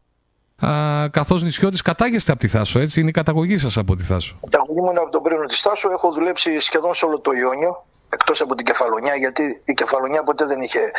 Ε, είχε κάποιες στιγμές ομάδας σε εθνικές κατηγορίες. Περισσότερο χρόνο όμως στο, στην ομάδα της Ζακίνθου, που πιστεύω ότι έχω εκεί και το όνομά μου φτιάχτηκε, παρόλο που οι συνθήκες ήταν δύσκολες οικονομικές. Αλλά ήταν μια ομάδα που με έδωσε την ε, δυνατότητα να δείξω τη δουλειά μου και από εκεί έγινα και πιο γνωστός στο ευρύ κοινό. Βέβαια το πρώτο άνοιγμα στην ε, Νότια Ελλάδα ήταν η ομάδα του, ε, α, της- του Λεωνιδίου που έκατσα δυόμιση χρόνια και εκεί συνάντησα έναν ε, επιχειρηματία μεγάλο, τον Σαράτη τον Γρηγόρη και ήταν μια ομάδα που δεν είχε να ζηλέψει τίποτα από ομάδα Super League και κατέβασα και πάρα πολλά παιδιά από τη Βόρεια Ελλάδα εκεί. Εσείς τώρα ε, ε, πρέπει να είστε ένα ανοιχτό βιβλίο ε, της, των κατηγοριών αυτών, ε, κύριε ε, Μαγκαφίνη. Έτσι. Πε- Πρέπει να γνωρίζετε, να έχετε περάσει πολλές ε, καταστάσεις ε, ε, ποδοσφαιρικές. Ε, Ας, ε, πριν πάμε να δούμε λίγο τα, τα, τα τωρινά τα γενικά του ποδοσφαίρου για τις ελληνικές ομάδες και τα όσα περνάει το ποδόσφαιρο, ας ξεκινήσουμε πρώτα από την ομάδα στην οποία βρίσκεστε τώρα, ΑΕ Καβάλας, έτσι, ε, δόξα α, Θεολόγου Ποτού, έτσι, καλά το λέω γιατί εκεί τις μπερδεύω και τις δύο ομάδες. Δόξα Θεολόγου Ποτού, α, α κατηγορία, ο αδερφός σας θα είναι στην άλλη κατηγορία, στη Β, έτσι, ο... Ε, δεν θα είσαι... Εδώ στην ομάδα της γενέτειράς μας του, του, Του- χωριού, του Άρη Πρίνου. Του Άρη Πρίνου, δεν, δεν θα είστε αντίπαλοι φέτος. Μπορεί, του- μπορεί του χρόνου. Ε, ελπίζω να μην είμαστε του χρόνου. δεν είναι καλό για την καριέρα μου να είμαστε του χρόνου. Α, όχι, εγώ λέω το αντίστροφο. Ναι. Να είμαστε, να είμαστε συνεργάτες, ναι, θα ήθελα να είμαστε συνεργάτες. Εσείς τώρα κάτσε, μου λέτε δηλαδή ότι θέλετε να ανέβετε κατηγορία φέτος, ας πούμε, ο, η, η δόξα. Κοιτάξτε, κοιτάξτε να δείτε, Ναι. για να ξεκινήσουμε. Η Δόξα Θεολόγου Ποτού Ναι. είναι μια ομάδα που τα τελευταία χρόνια στο τοπικό επίπεδο Μμμ. ε, ε, πρωταγωνιστεί. Δηλαδή, πρόπερση ήταν ε, πριν τέσσερα χρόνια πήρε το πρωτάθλημα 3. Παρουσιάστηκε σε επίπεδο γάμα εθνικής. Βέβαια, ήταν ανέτοιμοι, δεν είχαν Έτσι. έτοιμο το επίπεδο οι Έτσι. άνθρωποι. Έτσι. Ναι, και φύγαν γρήγορα από την κατηγορία. Πέρσι ήταν φιναλίστης στο τελικό κυπέλο με καλή παρουσία και ήταν και ομάδα τετράδος. Ε, οπότε καταλαβαίνετε είναι μια ομάδα η οποία κάθε χρόνο ε, για τους παίκτες του τοπικού επίπεδου και όχι μόνο από τον Νομό Καβάλας, και μεροκάμα το έδαινε σε ποδοσφαιριστές και σε προπονητέ. Όσοι περάσαν από εδώ θεωρώ ότι δεν έχουν κανένα παράπονο. Για μένα ε, το εγχείρημα ήταν πάρα πολύ δύσκολο. Δεν, ε, ακόμα και τώρα δεν μου κάθεται στο μυαλό το ότι δουλεύω σε τοπικό επίπεδο, αλλά η προσέγγιση του Προέδρου και η- κάποια πράγματα τα οποία έπρεπε να τα αξιολογήσω όσον αφορά την παραμονή μου στο νησί ύστερα από 37 χρόνια, ε, κάποια πράγματα τα οποία είναι σε προσωπικό επίπεδο, ε, μου κάνουν να πάρω αυτή την απόφαση. Και το οικονομικό κομμάτι βέβαια, το οποίο ε, πραγματικά θέλω να ευχαριστήσω και, για το, και τον πρόεδρο εδώ και την ομάδα, η- και η προσέγγιση και στο οικονομικό κομμάτι. Βέβαια αυτό πρέπει, ε, δεν φτάνει να πάρεις τον προπονητή και να τον πληρώνεις, πρέπει να ακολουθήσεις και αυτά που θέλει ο προπονητής, ο οποίος ε, Σωστά. είναι, Σωστά. είναι επαγγελματίας. Γίνεται μεγάλη προσπάθεια και από τους παίχτες να αλλάξουν κάποια πράγματα. Ε, ακόμα η ομάδα δεν είναι έτοιμη. Ε, και από ρόστερ και από αριθμό. Χρειαζόμαστε τουλάχιστον τρεις ποδοσφαιριστές σε κάποιες θέσεις ακόμη. Ε, για να πω ότι θα είμαστε ανταγωνιστικοί στο νέο πρωτάθλημα και να μπορέσουμε να διεκδικήσουμε την πρώτη θέση. Που αυτό είναι στο δικό μου το μυαλό και στον παραγόντων, χωρίς να καίγονται, αλλά τουλάχιστον στο δικό μου το μυαλό ε, το θεωρώ αυτονόητο. Μάλιστα. Μια ΑΕΣ που φέτος πάντως θα είναι πολύ δυνατή από ό,τι φαίνεται. Θα δούμε και τι θα γίνει με τις δύο ομάδες που ήταν στη ΓΑΜΑ Εθνική, αλλά όπως και να έχει θα έχει δυνατές ομάδες, καθώς ενισχύθηκαν και εδώ οι ομάδες του Νέστου. Α, Έχουμε και τον Ορφέα που ήταν καλός και βέβαια εκεί οι ομάδες της Τάσου φαίνεται μια πολύ δυνατή, κάτι σαν γάμα εθνική μας έλεγε ο κύριος Σιώπης από, το, από την ομάδα των πηγών θα είναι φέτος η τοπική Α. Έχει διαφορά το αλφα τοπικό. Εγώ διαφωνώ με τον κύριο Σιώπη. Μμμ, μμμ, μμμ. Άμα εκεί Είναι χαόδης η διαφορά. Και σε οργανωτικό επίπεδο και σε επίπεδο ποδοσφαιριστών και σε επίπεδο προπονητών. Έτσι, άλλος, άλλος προπονητές η ΓΑΜΑ Εθνική, άλλος παίχτες, όπως και η Super League από τη ΓΑΜΑ Εθνική. Αλλά η διαφορά είναι μεγάλη από τα τοπικά για να βγεις στη ΓΑΜΑ και έτσι πως είναι τώρα η αξιολόγηση Ναι. με τα μπαράζ είναι τεράστια. Τώρα δεν βγαίνει πλέον ο πρωταθλητής, βγαίνουν από 7 νομούς 3, που σημαίνει ότι αυτές οι ομάδες που βγαίνουν θα είναι πιο ανταγωνιστικές. Οπότε η διαφορά, εγώ δεν διαφωνώ ότι θα είναι εφάμιλο με τις ΓΑΜΑ εθνικές. Σίγουρα όμως θα είναι πιο δυνατό τις άλλες χρονιές. Γιατί, γιατί είδαμε δύο ομάδες εκεί του κάμπου, η, ο Απόλλων Χρυσοχωρίου που τόσα χρόνια ήταν σε μικρές κατηγορίες και το Άρης Πηγών. Ε, έχουν ανοίξει ας πούμε τη δικλίδα την οικονομική και κάνανε αξιόλογες μεταγραφές για τα τοπικά δεδομένα. Πήγαν έμπειρα παιδιά και από Ξάνθη και από Καβάνα. Ναι, αλλά και... μας λέτε ουσιαστικά εσείς τώρα και είναι σημαντικό να ακούμε από ανθρώπους που έχουν την εμπειρία και έχουν βγει και παρά έξω, μας λέτε ότι εγώ αυτό καταλαβαίνω, ότι εντάξει γίνονται οι μεταγραφές αλλά δεν αρκεί αυτό για να μπεις και να σταθείς στη γάμα εθνική που είναι γενικά διαφορετικά οργανωτικά και σε προπονητές και σε όλα από ό,τι μας λέτε. Καταλαβαίνω καλά. Εννοείται αυτή τη στιγμή να πω εγώ να αξιολογήσω δηλαδή ένας ποδοσφαιριστής που για μένα είναι υψηλό επίπεδο, Δουμάνη ο φωτη που έχω κόψει αυτόν το, το παλικάρι. Ναι, λέγαμε και με τον Ντέμι τον Πόδο που, είχα, που μιλάμε για τη Θάσο και για τις ομάδες γενικά του τοπικού ποδοσφαίρου σε κάποιες επικοινωνίες ότι ο Φώτης ο Δουμάνης ήταν, ας πούμε, τον ανέφερα ως παράδειγμα, ως ένας ποδοσφαιριστής που θα μπορούσε να έχει παίξει σε παραπάνω κατηγορίες. Έπαιξε ο Φώτης, έπαιξε ναι. και στο Ναι, εννοώ σταθερά, σταθερά να παίξει. Ε, αυτό, αυτό ακριβώς ήθελα να πω. Ότι ο Φώτης ο Δουμάνης αυτή τη στιγμή έχει αλλάξει φιλοσοφία στο, ε, για αυτόν. Γιατί έχει προτεραιότητα τη δουλειά του. Α, αυτό ακριβώς. Ε, ενώ συνεργαστήκαμε η τελευταία ομάδα με τον Αετό Φρυνιού και είχαμε μια πολλή συνεργασία, ε, το παλικάρι επέλεξε να πάει στο τοπικό επίπεδο, να μην είναι σε καθημερινή βάση στις προπονήσεις, να κάνει λιγότερες προπονήσεις και να παίζει έτσι σε ένα, να μην έχει τόσες απαιτήσεις. Και για τα δεδομένα του τοπικού, ο Φώτης επειδή είναι ε, ταλαντούχος πάρα πολύ, ξεχωρίζει και ήταν ο μπροστάρης που τράβηξε και τον Βίρον Καβάλας. Αυτή είναι αλήθεια. Αλλά ο Φώτης έτσι πώ είναι τώρα και έτσι πώ λειτουργεί, σε επίπεδο γάμα εθνικής, δεν είναι ο ίδιος. Δεν θα έχει την όρεξη να ακολουθήσει, γιατί η προτεραιότητά του είναι η δουλειά. Επίσης, κάτι που λέγαμε, αυτό ακριβώς λέγαμε, κύριε Μαγκαφίνη, ότι για να ανέβει σε επίπεδο, αναγκαστικά θα πρέπει να αφοσιωθείς, γιατί γίνεσαι επαγγελματίας. Από τη στιγμή που είσαι, όταν κάνεις ένα επάγγελμα, αφοσιώνεσαι στο επάγγελμά σου. Θέλοντας και εμείς. Πρέπει να αφοσιωθεί. Ναι, ναι. Όταν ζητάς ένα μεγάλο ποσό για να παίξεις σε ένα τοπικό επίπεδο, που είναι ένα χιλιάρικο το μήνα, mm-hmm. 800-900 ευρώ το μήνα, που παίρνεις περισσότερα λεφτά από τη δουλειά σου, οφείλεις να είσαι και στις ε, δραστηριότητες της ομάδας σου σωστός. Το να πάρω εγώ εδώ στο Διδόξα Θεολόγο ένα ποδοσφαιριστή και να παίρνει ένα μεγάλο ποσό και να έρχεται μια προπόνηση και οι ντόπιοι να κάνουν προπονήσεις και οι, ε, να χαλάσουν τα αποδητήρια γιατί ο άλλος έρχεται μια προπόνηση και βάζει, αυτά για μένα δεν συνάδουν με την ε, σωστή λειτουργία ενός ποδοσφαιριστή. Τώρα, εμένα πήγε στο μυαλό μου με τα όσα γίνονται, ξέρετε, πόσο μικρό είναι το, πόσο το ποδόσφαιρο, ας πούμε, πόσο οι αποστάσεις σε αυτά που γίνονται στη Μάτζεστερ που γκρινιάζουν οι ποδοσφαιριστές γιατί ήρθε ξαφνικά χωρίς να κάνει προετοιμασία ο Ρονάλτο και έχουμε εκεί γκρίνια στα αποδητήρια και βέβαια τα κακά αποτελέσματα για την ομάδα. Αυτό, αυτό είναι θέμα διαχείρισης του προπονητή και πώς λειτουργεί. Εγώ ε, αυτή τη στιγμή επέλεξα και συζητήσαμε με παιδιά εδώ τους ε, περιοχής, δηλαδή του, του νομού Καβάλας, αξιόλογα για την κατηγορία, γιατί πρέπει να προσαρμοστώ στην κατηγορία. Δεν την ξέρω την κατηγορία. Mm-hmm. Πρέπει να προσαρμοστώ. Έχω να, να δουλέψω σε, σε τοπικό επίπεδο από, το, από τότε που ξεκίνησα, το 2000. Ε, προτιμήσαμε και λέγαμε τα παιδιά το, τον τρόπο που θα δουλέψει η ομάδα. Και πολλά από αυτά τα παιδιά δεν μπορούσαν να ακολουθήσουν. Δηλαδή το να έρθει μια προπόνηση κάποιος στο νησί και να ζητάει κάποια λεφτά, πρέπει να μπορεί, όπω σας είπα, να ακολουθήσει και το ρυθμό των προπονήσεων. Οπότε αυτή τη στιγμή η ομάδα έχει πάρει δύο-τρεις ντόπιου ποδοσφαιριστές, οι οποίοι θα μπορούν να είναι στην καθημερινότητα της ομάδα, και έχει πάρει τρεις παίχτες από μακριά, οι οποίοι θα και θα σητίζονται και θα κοιμούνται στην. Ναι, είδα και ένα Σέρβο, είδα νομίζω στις μεταγραφές, έτσι, δεν κάνω λάθος; Ορίστε. Ένα Σέρβο είδα που πήρατε από τη Σερβία ένα παιδί. Δεν είναι μόνο Σέρβος, είναι ένα παιδί από την Αλασσόνα, είναι ένα παιδί από την, από την Ικαία, από την Αθήνα. Uh-huh, uh-huh. Ε, θα έρθουν άλλοι, άλλοι τρεις ποδοσφαιριστές. Αυτοί είναι ποδοσφαιριστές, φαντάζομαι που τους γνωρίζετε. Έχετε συνεργαστεί ίσως μαζί τους; Δεν έχω συνεργαστεί ah, μαζί τους, αλλά τους έχω, τους έχω ψάξει και mm. πιστεύω ότι είναι επιλογές οι οποίοι τουλάχιστον για την κατηγορία που θέλουμε και έτσι πώ πρέπει να λειτουργήσει η ομάδα. Άλλο το να έχω εγώ στην καθημερινότητα 22 ποδοσφαιριστές και άλλο ε, να περιμένω πότε ο άλλος δεν δουλεύει για να έρθει. Γιατί αυτό που σας είπα, η προσαρμογή μου, γιατί για μένα κάποια πράγματα είναι δεδομένα. Θα δικαιολογήσω μόνο παίχτες στάσεω, οι οποίοι αυτή τη στιγμή έχουν φόρτο εργασίας και δεν πληρώνονται και αυτά τα παιδιά προσπαθούν και έρχονται στις προπονήσεις ε, στο, στο διάλειμμα τους. Οπότε καταλαβαίνετε, όποιος θα έρθει στην ομάδα μας θα πρέπει να ακολουθήσει στα θέλω τα δικά μου και τη ομάδα. Αλλιώς δεν μπορεί να μπει στο Ναι, ρόστερ. εδώ τώρα καταλαβαίνω ότι πόσο λεπτός είναι και ο ρόλος σας έτσι και πόσο χρήσιμο είναι που βρίσκεστε εκεί πέρα για, για μια ομάδα που μου λέτε ότι ναι, μεν θέλει να βγει ε, γάμα εθνική, αλλά έχει αυτά, είναι ένα νησί, γνωρίζετε εσείς από τα νησιά τι συμβαίνει, οπότε χρειάζεται μια διαχείριση λεπτή από εσάς τώρα.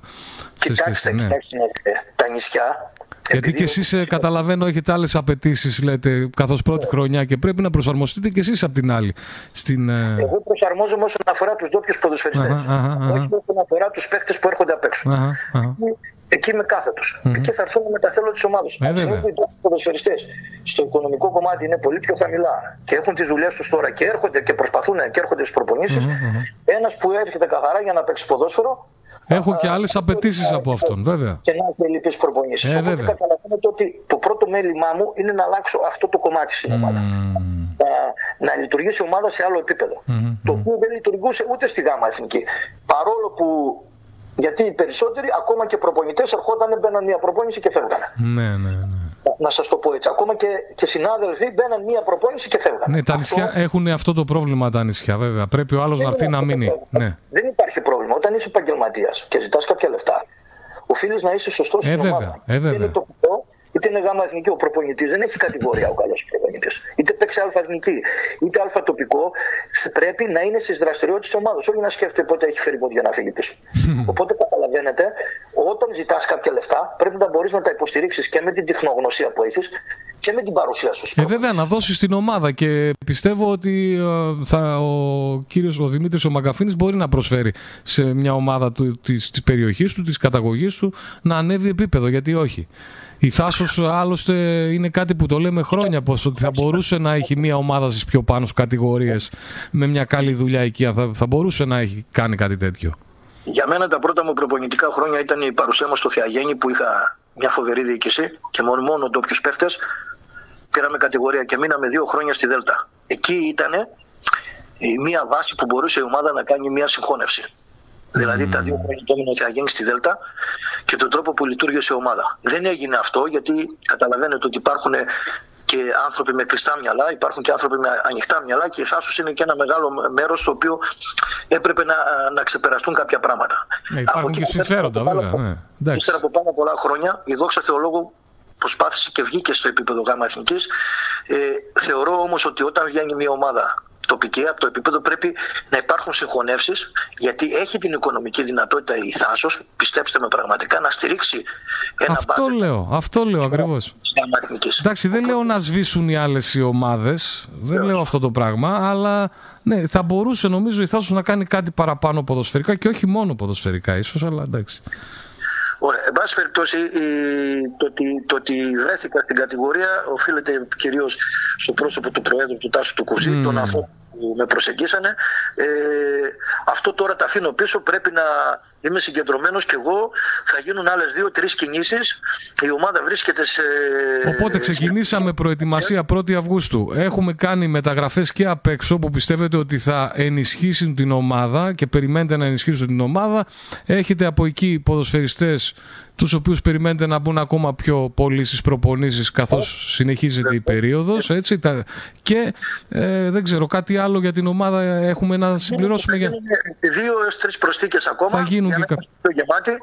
Ε, δεν ξέρω αν θα είμαστε έτοιμοι στην έναρξη του Με πρωταθλήματος. στόχο πάντως την άνοδο, έτσι, με στόχο πάντα την άνοδο.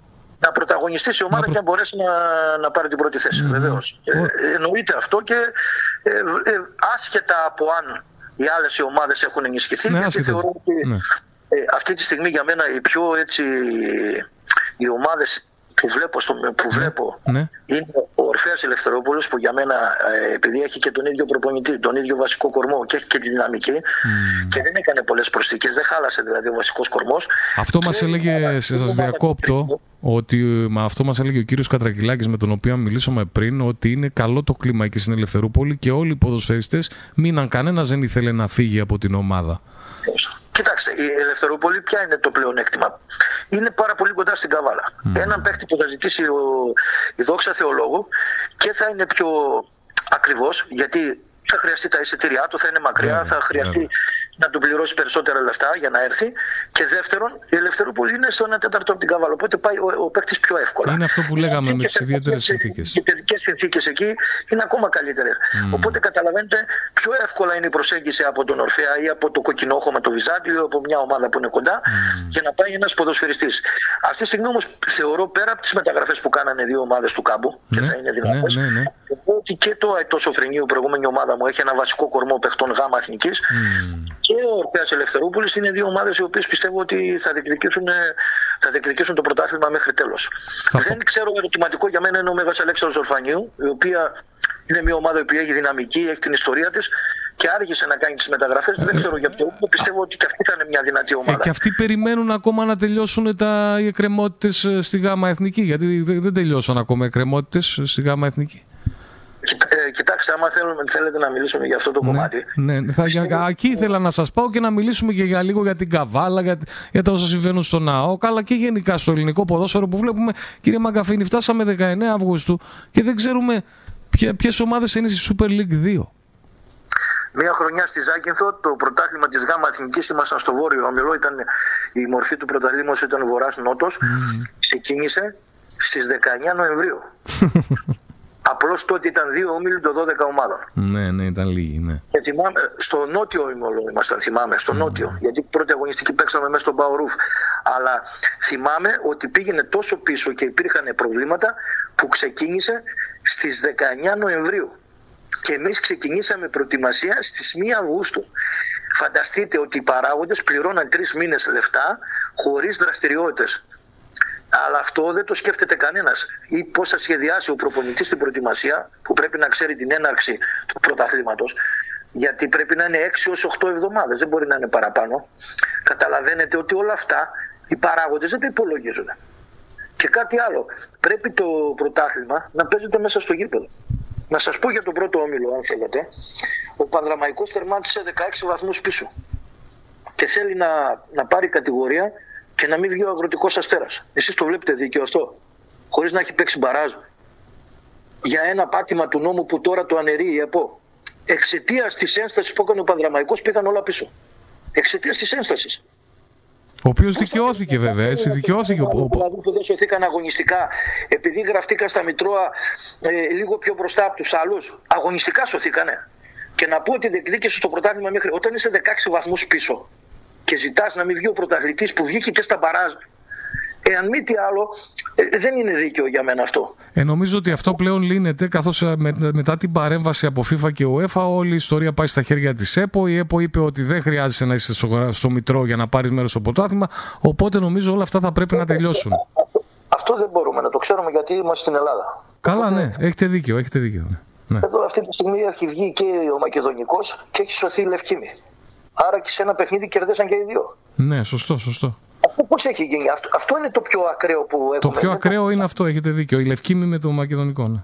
Δηλαδή η Λευκήμη κέρδισε το Μακεδονικό, σώθηκε, έπαιζε, έπαιξαν τα τρίκαλα η Μαθίας, έτσι. Ναι, ναι. Και τώρα βγαίνει η Λευκήμη, σώνεται η Λευκήμη, ενώ, ενώ είχε α, αποκλειστεί ότι θα πέσει και θα σωθούν τα τρίκαλα γιατί βγήκε ο Μακεδονικός και βγαίνει και ο Μακεδονικός και μένει έξω η Κοζάνη. Ε, τώρα αυτή την ε, αλχημία δεν μπορεί Μα και κανένας. τώρα δεν μπορείς να το πάρεις και πίσω γιατί ο Μακεδονικός έπαιξε μπαράζ. Δηλαδή, τι, δηλαδή πραγματικά τραγέλαφο.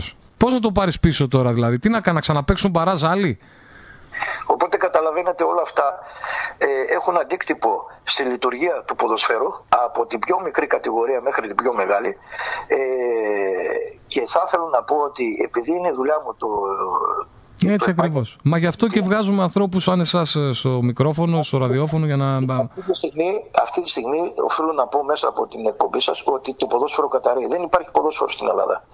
Το ποδόσφαιρο είναι μόνο στην Α' Εθνική στην Ελλάδα. Το οποίο είναι ένα κλειστό κλαμπ. Ε, Όταν πέφτει μια ομάδα και βγαίνει μια ομάδα και είναι οι μόνοι παράγοντες που δεν βάζουν λεφτά. Αυτοί που είναι στην Α' Εθνική. Όλοι οι άλλοι βάζουν. όλοι, όλοι οι άλλοι παράγοντες βάζουν. Αιμορραγούν οι, παι- οι παράγοντες του τοπικού, οι παράγοντες. Ναι, οι μόνοι που τα παίρνουν ουσιαστικά είναι της Α κατηγορίας. Έχετε δίκιο. Ναι, της Super League βέβαια. Αυτοί τα παίρνουν και από το στοίχημα και από τα δικαιώματα και από όλα. Πώς μπορεί ένας ποδοσφαιριστής να ζήσει με 500 ευρώ όταν τον έχεις κάθε μέρα στο γήπεδο, από τη στιγμή που δεν μπορεί να έχει άλλη απασχόληση. Super League 2. Και τι πρέπει να γίνει, ποιο είναι το πρόβλημα, κύριε Μαγκαφίνη, ποιο είναι, είναι αυτοί που διοικούν, δεν ξέρουν από ποδόσφαιρο, είναι άσχετοι με το ποδόσφαιρο, αυτοί που διοικούν, ποιο είναι το πρόβλημα; Το πρόβλημα είναι όταν εγώ θέλω να πάρω μια ανώνυμη εταιρεία και λέγομαι Μαγκαφίνης Δημήτριος, πρέπει να βαστάει η τσέπη μου. Δεν θα περιμένω μόνο από το κράτος και από εκεί και πέρα το πρωτάθλημα να έχει χορηγούς, όπως έχει η Αλφαθνική. Να είναι ένα αξιόπιστο πρωτάθλημα. Εδώ τα περισσότερα παιχνίδια ε, δεν ξέρουμε, ε, ε, οι περισσότεροι ξέρουν τι θα λήξουν τα παιχνίδια. 300 παιχνίδια ύποπτα πέρσι στην, ε, στο ελληνικά πρωταθλήματα. Και το χειρότερο είναι το συνάφι μας, το συνάφι των προπονητών. Οι περισσότεροι προπονητές δεν τους νοιάζει αν πληρώνονται. Αρκεί να περάσουν σε ομάδα και να φανούν μία εβδομάδα ή ένα μήνα σε μία ομάδα Super League 2 για να βρουν την επόμενη ομάδα. Για μένα ο προπονητής πρέπει να μένει δύο και τρία χρόνια σε μια ομάδα για να φανεί η δουλειά του. Έτσι φαίνεται η δουλειά ενός προπονητή. Καταλαβαίνετε και δυστυχώς, επειδή άκουσα και τον ε, φίλο μου τον Σωτήρη τον Αντωνίου να κάνει κάτι δηλώσεις ότι και ο Σπανός θα παίρνει το πρωτάθλημα με τον Ολυμπιακό, ας μου πει ένα Έλληνας προπονητής να έχει πάρει πρωτάθλημα Super League μια ομάδα. Αν μου βρει έναν Έλληνα προπονητή, εγώ δεν θυμάμαι. Γιατί οι προπονητές, οι Έλληνες στο μπάσκετ έχουν κάνει τέτοια καριέρα και στο ποδόσφαιρο δεν έχουν κάνει. Α ψαχτούμε λίγο. Όταν έχουμε αυτή τη στιγμή πάνω από 50.000 προπονητές με διπλώματα και οι ομάδες είναι ούτε, ούτε χίλιες, ε, καταλαβαίνετε, όταν ο άλλος παίρνει το ΕΦΑ Pro χωρίς να ανεβεί τα σκαλοπάτια των κατηγοριών, υπάρχουν προπονητές που έχουν πάρει το ΕΦΑ Pro χωρίς να έχουν δουλέψει Δέλτα Εθνική, Γάμα Εθνική, Β Εθνική, για να πάνε. Δύο χρόνια πρέπει να δουλέψει εθνική κατηγορία για να ανεβαίνεις. Αυτοί, αυτά όλα γέμισαν προπονητές με διπλώματα, πουλάνε τα διπλώματά τους κάποιοι γιατί υπάρχει μια αξιολόγηση. Στο μπάσκετ δουλεύεις με ένα δίπλωμα σε όλες τις κατηγορίες. Στο ποδόσφαιρο υπάρχουν αυτή τη στιγμή πέντε διπλώματα. Εγώ έχω κάνει συμβόλαιο το 2013 με το ΕΦΑΒ στον Αστέρα Μαγούλας Β Εθνικής. Ήταν τόσο δυνατό το ΕΦΑΒ και τώρα δεν κάνει ούτε για αλφα τοπικό το ΕΦΑΒ. Τώρα αυτό που λέτε, ναι, είναι, και αυτό είναι πάρα πολύ σημαντικό γιατί και με, με τους προπονητές άκουγα τον α, Κυριάκο τον Θωμαίδη που έλεγε ε, ότι στην Ικαρία, εκεί οι φούρνοι Ικαρίας έχουν προπονητή τον Έρη τον Καστίγιο ο οποίος α, δεν τηρεί τις προϋποθέσεις ε, για να είναι στο Μητρό. Και μάλιστα πριν από λίγο που μιλούσα με τον κύριο Κατρακυλάκη μου, μου είπε ότι στην Καβάλη υπάρχουν πενετρημένοι στα δάχτυλα πέντε προπονητές αυτή τη στιγμή που θα μπορούσαν, που τηρούν τις προϋποθέσεις για να είναι στο Μητρό. Σε σύνολο 100 ας πούμε που έχουν ε, δίπλωμα.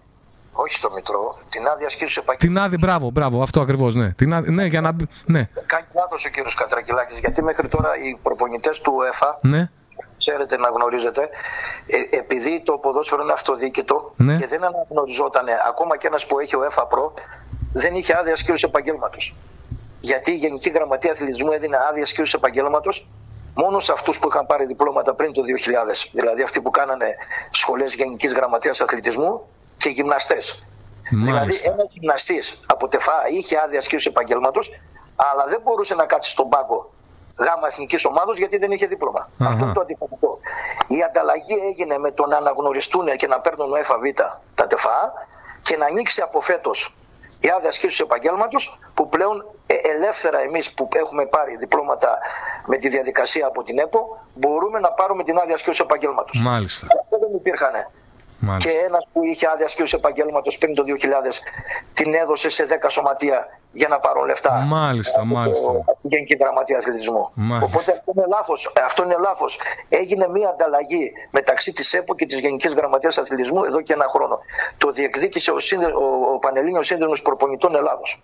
Γιατί είχαν άδεια ασκήσεως επαγγέλματος προπονητές που δεν είχαν δίπλωμα και γυμναστές που δεν είχαν δικαίωμα να κάτσουν στον πάγκο. Δηλαδή, ένας ήταν από τα τεφά, είχε, γιατί όταν βγάζεις ένα πανεπιστήμιο, κατευθείαν το πανεπιστήμιο σου δίνει την άδεια ασκήσεως επαγγέλματος. Ναι. Όπως όλα τα. Ναι. Η UEFA όμως με την κάρτα τριετίας αντικαταστούσε αυτή την άδεια ασκήσεω επαγγέλματο. Η άδεια ασκήσεω επαγγέλματο, για να καταλάβετε, κύριε Ξανθόπουλε, δεν ισχύει στο εξωτερικό. Αν πάει να δουλέψει στη Σουηδία, δεν ισχύει. Είναι ένα χαρτί, τίποτα άλλο. Ισχύει όμως η κάρτα τριετίας που έχω από την UEFA. Είναι η κάρτα που ουσιαστικά ανανεώνεται το, την άδεια από την UEFA, αυτή που μου λέτε η τριετίας και αυτή η κάρτα η ελληνική δεν έχει καμία ισχύ, η κάρτα η ελληνική έξω που παίρνουν εδώ. Και, δηλαδή, ας, ναι. Η Ομοσπονδία της Ελλάδος είναι κάτω από τη σκέπη της UEFA. Η σχολή που γίνεται στην Ελλάδα γίνεται και στη Βουλγαρία. Σωστά. Και στην Ιταλία. Σωστά. Και στην Ισπανία το ίδιο. Σωστά. Μα και έτσι πρέπει, αφού υπάρχει αυτοδιοίκητο, δεν υπάρχει αυτοδιοίκητο. Δεν π- πρέπει να έχει Δεν είναι σχέση. βασική προπόθεση για να δουλέψεις η άδεια σχέση επαγγέλματο. Μάλιστα. Μάλιστα. Απλώς τώρα την παίρνουν γιατί τα σωματεία που θα γραφτούν στα Μητρώα για να πάρουν. Ναι, αλλά αυτό τώρα που μου λέτε καταλαβαίνω ότι είναι- ήταν λάθος αυτό που έγινε. Ήταν λάθος αυτό το κριτήριο. Έπρεπε άλλο κριτήριο να υπάρξει. Βεβαίως και ε, αυτό το- ήταν λάθος. Ναι. Δεν μπορεί εγώ να έχω το UEFA, το δεύτερο πιο δυνατό δίπλωμα και να μην έχω άδεια σχέση επαγγέλματο. Έμα είναι δυνατόν. Δηλαδή, εσείς μπορεί να ήσασταν σε μια ομάδα και η ομάδα να έχασε την επιχορήγηση και ενώ εσείς μπορεί να έχετε ένα πιο δυνατό χαρτί, ας πούμε, για την Αγγλία, παρόλα αυτά η ομάδα να μην πήρε την επιχορήγηση εξαιτίας σας, ας πούμε. Λέμε τώρα ένα υποθετικό σενάριο. Γι' αυτό επειδή είχαν τρεις, αυτοί οι τρεις δώσαν την άδεια σχέση επαγγέλματο σε δέκα Κατάλαβα, ναι, έγινε αυτή η κομπίνα, ναι. Ω, Και αυτό ήταν παράνομο. Αυτό. Ε, μα κομπί, γι' αυτό το λέμε κομπίνα. Αυτό είναι κομπίνα ουσιαστικά, αλλά το ξέραν όλοι. Το ήξερε και το Υπουργείο, αφού φαινόταν στα χαρτιά. Δεν γινόταν να μην το καταλάβουν.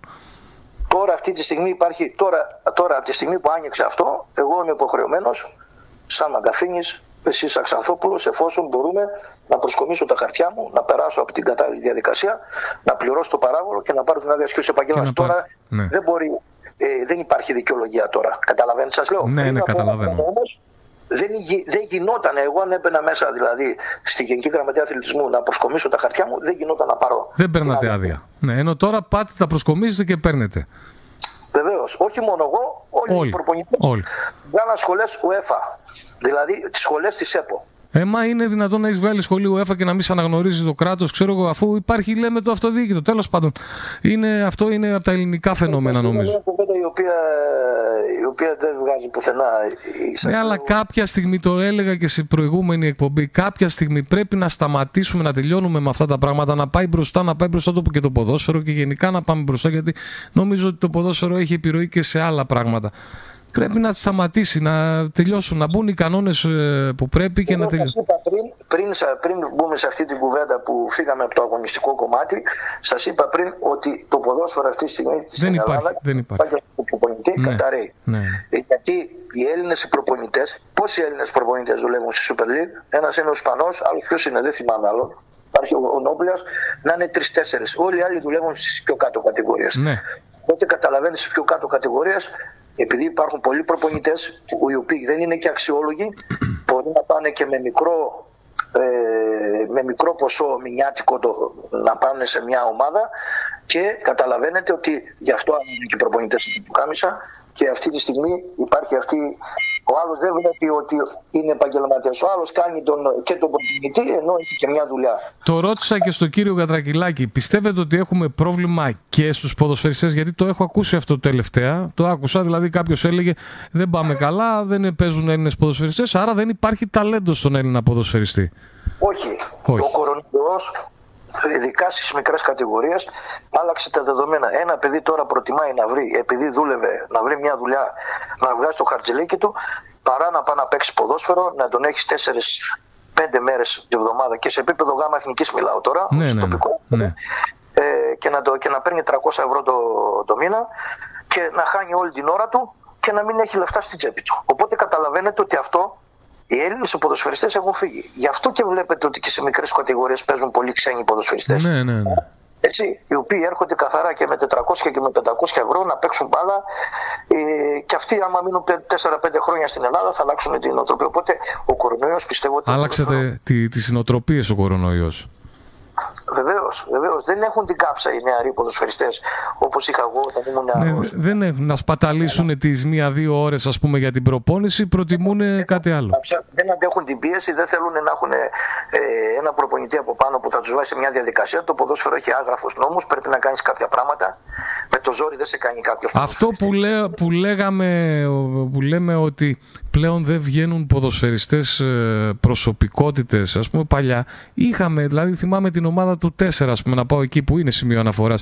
Είχαμε Μπασινά, Ζαγοράκη, Καραγκούνη, Δέλα, ποδοσφαιριστές που μπορείς ακόμα και τον τερματοφύλακα μας τον Νικοπολίδη ήταν ποδοσφαιριστές αναφοράς. Τώρα δεν βλέπεις ρε παιδί μου έναν Έλληνα ποδοσφαιριστή αναφοράς να πεις πάω να το δω. Ποιος από αυτούς τους ποδοσφαιριστές που είπατε ήταν παίχτε Ακαδημιών; Πείτε μου έναν, από την ε, βασική εντεκάδα της Εθνικής. Όλοι ήταν παίχτες Αλάνας.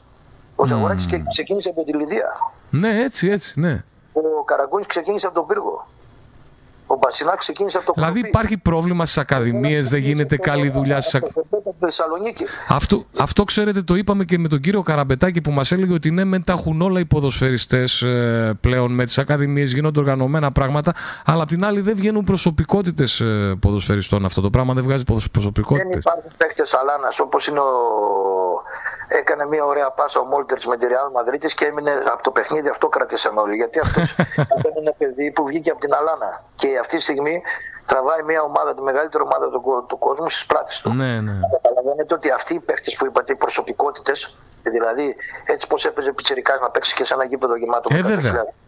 Δεν υπάρχουν. Δεν υπάρχουν. Τα, τα παιδιά τα περισσότερα πάνε στην Ακαδημία γιατί πρέπει να πάνε, πάει ο συμμαθητής τους ε, και ε, το βλέπουν το ποδόσφαιρο έχει καταντήσει να γίνεται τέννις και να είναι καθαρά εισπρακτικός ο Πω, λόγος. πω, πω, τι μου Εγώ λέτε, θέλω να μάλιστα. δείτε πόσες Μάλιστα. ακαδημίες έχει η Καβάλα, πόσα παιδιά ε, σε δραστηριότητες και σε ομάδες και πόσα από αυτά τα παιδιά έχουν κάνει επαγγελματική Δηλαδή καριέρα. μπορεί και κάποιοι να πά- πάνε και με το ζόρι μου λέτε στις ακαδημίες κάποια παιδιά. Δουλεύει ο ένας νεαρός τον άλλον. Και λέει, πα- πάει- είναι μόδα ας πούμε, ναι.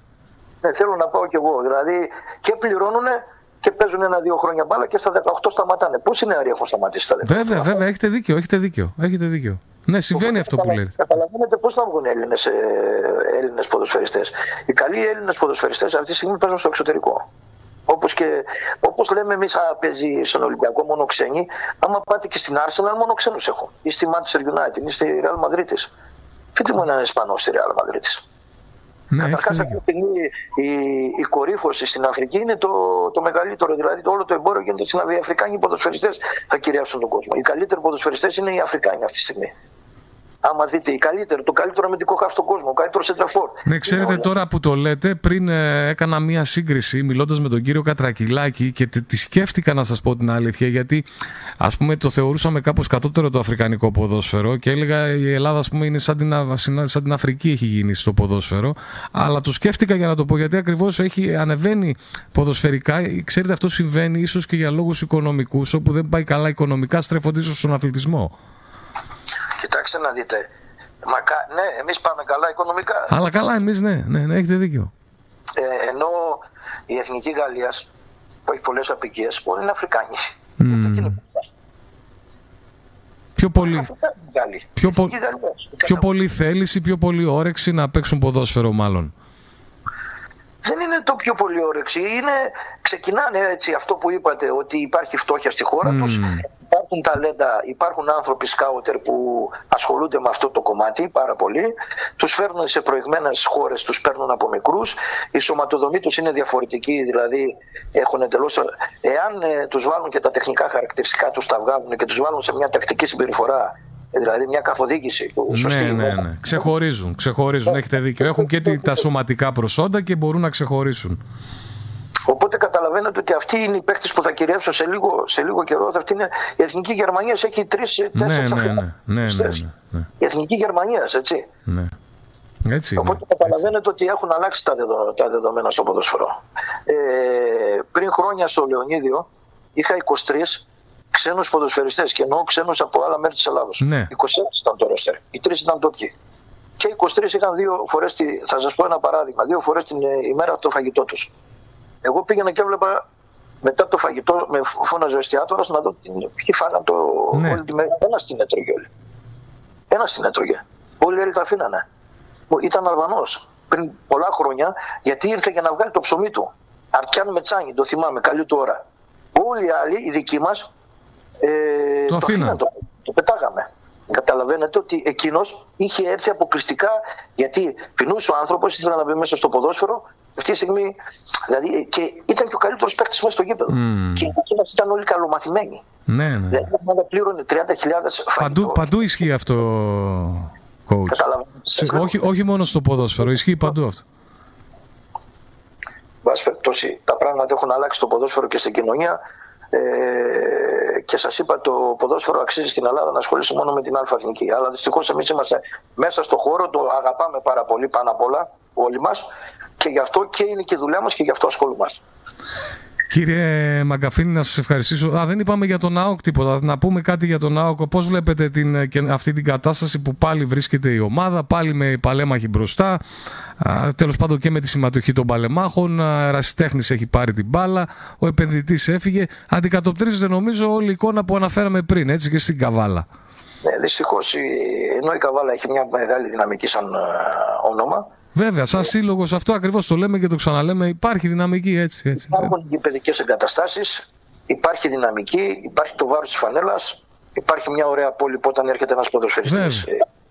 Ε, είναι πολύ σημαντικό αυτό που σας λέω. Δηλαδή, του αρέσει να μείνει στην ομάδα. Μα ο άλλος ήρθε στη, και, για να επενδύσει γιατί του άρεσε η πόλη ο, ο τελευταίος που έφυγε ο Καναδός. Ε, κοιτάξτε, δεν θέλω να πω για αυτό το κομμάτι, αλλά όταν ένας παράγοντας έρχεται για να επενδύσει, δεν έρχεται έξι μήνες και φεύγει. Καλά, σωστό. Εμείς λέμε ναι. Εγώ είπα απλά το ανέφερα ως παράδειγμα γιατί ήρθε, ας πούμε. Ναι, αλλά ναι, επειδή ήρθε ίσως μόνο γι' αυτό, γι' αυτό έφυγε και γρήγορα, coach. Μένει 6 χρόνια. Ε, Δυστυχώς κάθε χρόνο ομάδα, ενώ είχε κάνει μια πάρα πολύ καλή πορεία επί Ανιφαντάκη και βγήκε ομάδα Έτσι. με αγωνιστικά κριτήρια. Μια πάρα πολύ καλή ομάδα τότε. Πραγματικά ήταν και δουλειά του προπονητή και με νεαρούς παίχτες και ντόπιους παίχτες. Και οι επιλογές ήταν σωστές και είχε κάνει μια καλή πορεία. Ε, ξαφνικά εκείνο το καλοκαίρι, ενώ οι άνθρωποι που την τρέχανε και μπράβο τους ε, προσπαθούσαν να βρουν επενδυτές και ξαφνικά σηκώσαν τα χέρια και δεν μπόρεσαν να βρουν διάδοχη κατάσταση. Και μέσα σε όλο αυτό το. ενώ η Καβάλα δικαιούταν αγωνιστικά να βγει, βρέθηκε ο, όπως είπα, το επενδυτή που ήρθε από μακριά, που για μένα όταν έρχεται ένας από την άλλη άκρη του κόσμου να επενδύσει σε μια ομάδα γάμα εθνικής Β στην Ελλάδα, ε, δεν είναι λογικό, δεν υπάρχει. Δεν προσπαθώ να δω για ποιο λόγο έρχεται κάποιος. Δηλαδή, στο μυαλό κάποιου. Ναι, είναι, είναι, μια, είναι κάτι που όλοι το συζητάμε αυτό. Γιατί ήρθε, ναι. Λόγο έρχεται κάποιος να επενδύσει στη δόξα δράμας, στην Καβάλα, στη Ξάθη. Ναι, γιατί Όταν... επέλεξε εμάς, δεν πήγε κάπου αλλού, ναι. Όταν την Ινδία και γιατί δεν πήρε να πάρει τον Ολυμπιακό; Ναι. Ε, όταν είναι μεγάλο επενδυτής. Εν πάση περιπτώσει, ε, το ότι είναι ωραία πόλη και αυτά, εντάξει, μέχρι ένα σημείο. Από εκεί και πέρα είναι και οι συνθήκες εργασίας. Τι θα σου προσφέρει όταν είσαι επιχειρηματίας και θέλω να πάρω την καβάλα για να ξοδέψω και 2 εκατομμύρια ευρώ, θέλω να τα πάρω και πίσω κάποια στιγμή. Άρα για να επενδύσω πρέπει να φτάσω σε υψηλό επίπεδο. Για να πάρω διάρκειας πολλά, για να φτιάξω να βάλω το γήπεδο καρεκλάκια, πρέπει πρώτα να πατήσω τα πόδια μου, να τη φτιάξω αγωνιστικά. Σωστά. Ε, και όταν έχεις ένα background μεγάλο, πάρα πολλά λεφτά, ε, δεν ζητάς να σε βοηθήσει ο Δήμο. Δεν ζητάς να σε βοηθήσει ο Δήμο. Πας μπροστά εσύ. Όπως ε, ε, στο Πανετολικό ο Κοστούλας έχει φτιάξει δικό του γήπεδο. Ε, μα ναι, εντάξει, τι λέμε τώρα. Δηλαδή τώρα τα αποδητήρια δεν μπορείς να τα βάψεις. Εντάξει. Άφησε μια παρακαταθήκη στη Ξάνθη αυτή τη στιγμή. Ε, πήρε το γήπεδο από μέσα από τη Ξάνθη. Ήταν ένας μεγάλος επιχειρηματίας, βρήκε άκρε και έκανε γήπεδο και καταστάσεις έξω από τη Ξάνθη. Βέβαια, βέβαια. Δεν ζητάς την. Ε, όταν παίρνεις μια ανώνυμη εταιρεία, αυτό είπα. Πρέπει να βαστάει η τσέπη σου και να βάλεις λεφτά για να τα πάρεις πίσω. Οπότε καταλαβαίνετε όλο αυτό την ομάδα την έκανε να βρεθεί σε αυτή την κατάσταση. Ε, ελπίζω να πάνε όλα καλά. Πιστεύω ότι και βλέποντας και τις κινήσεις που κάνει αυτή τη στιγμή η ναι, Καμάλα, ναι, πιστεύω θα έχει ε, μια, καλή, μια καλή ομάδα και θα, θα έχει μια καλή παρουσία.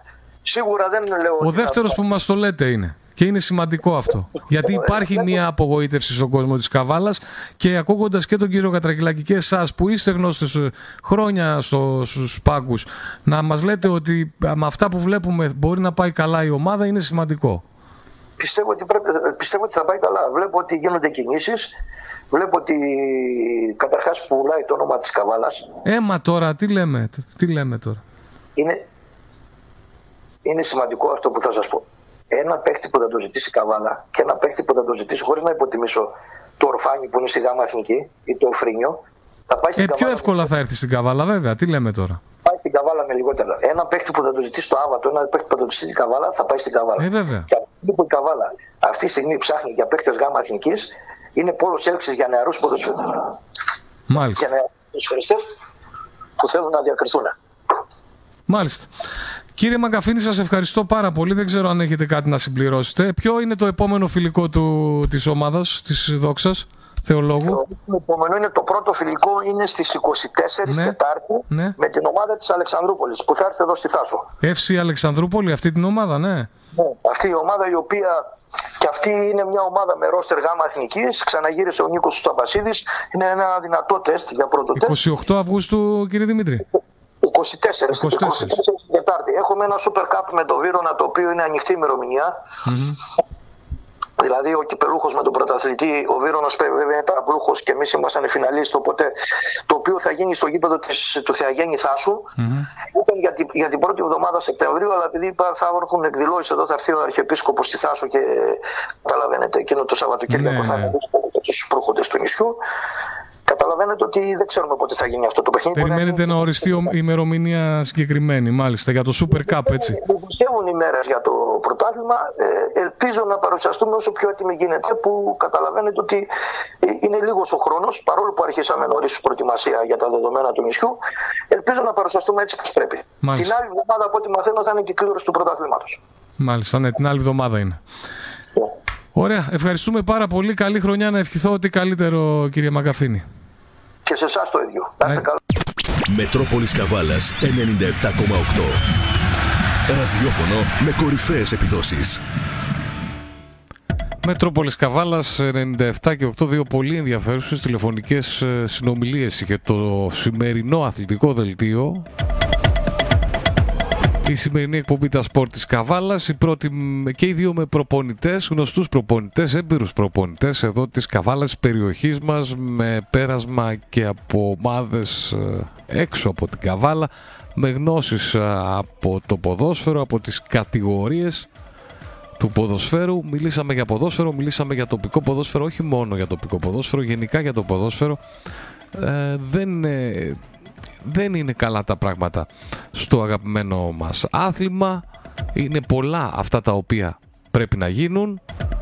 Μιλήσαμε βέβαια για τις ε, δύο ομάδες, για τον Ορφέα Ελευθερούπολης, για την Δόξα Θεολόγου Ποτού. Πήραμε και ήδη σούλες ε, για τα φιλικά παιχνίδια των ομάδων που έρχονται Α, αλλά και στο τέλος όπως μας είπε ο κύριος ε, Δημήτρης ε, Μαγκαφίνης και ε, για το Super Cup που πρόκειται να γίνει για την ε, Καβάλα εδώ για την Ένωση Ποδοσφαιρικών Σωματείων Καβάλας το οποίο θα γίνει στο Σεπτέμβρη. Α, ήταν να γίνει στις αρχές θα γίνει πιο μετά καθώς έχουμε την επίσκεψη εκεί του Πατριάρχη α, στην α, Θάσο. Να επηρεάζει βέβαια και, την, ε, και το παιχνίδι αυτό του Super Cup που θα γίνει στο γήπεδο του Θεολόγου.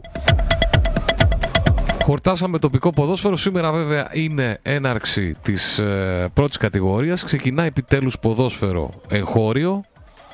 Επιτέλους, εντάξει αυτό σε εισαγωγικά γιατί για ποτού- πολλούς δεν είναι επιτέλους. Πολλοί σου λένε θες να δεις ποδόσφαιρο, άνοιξε μεσημέρι Σαββάτου, δες εκεί Αγγλία, να γουστάρεις ποδόσφαιρο.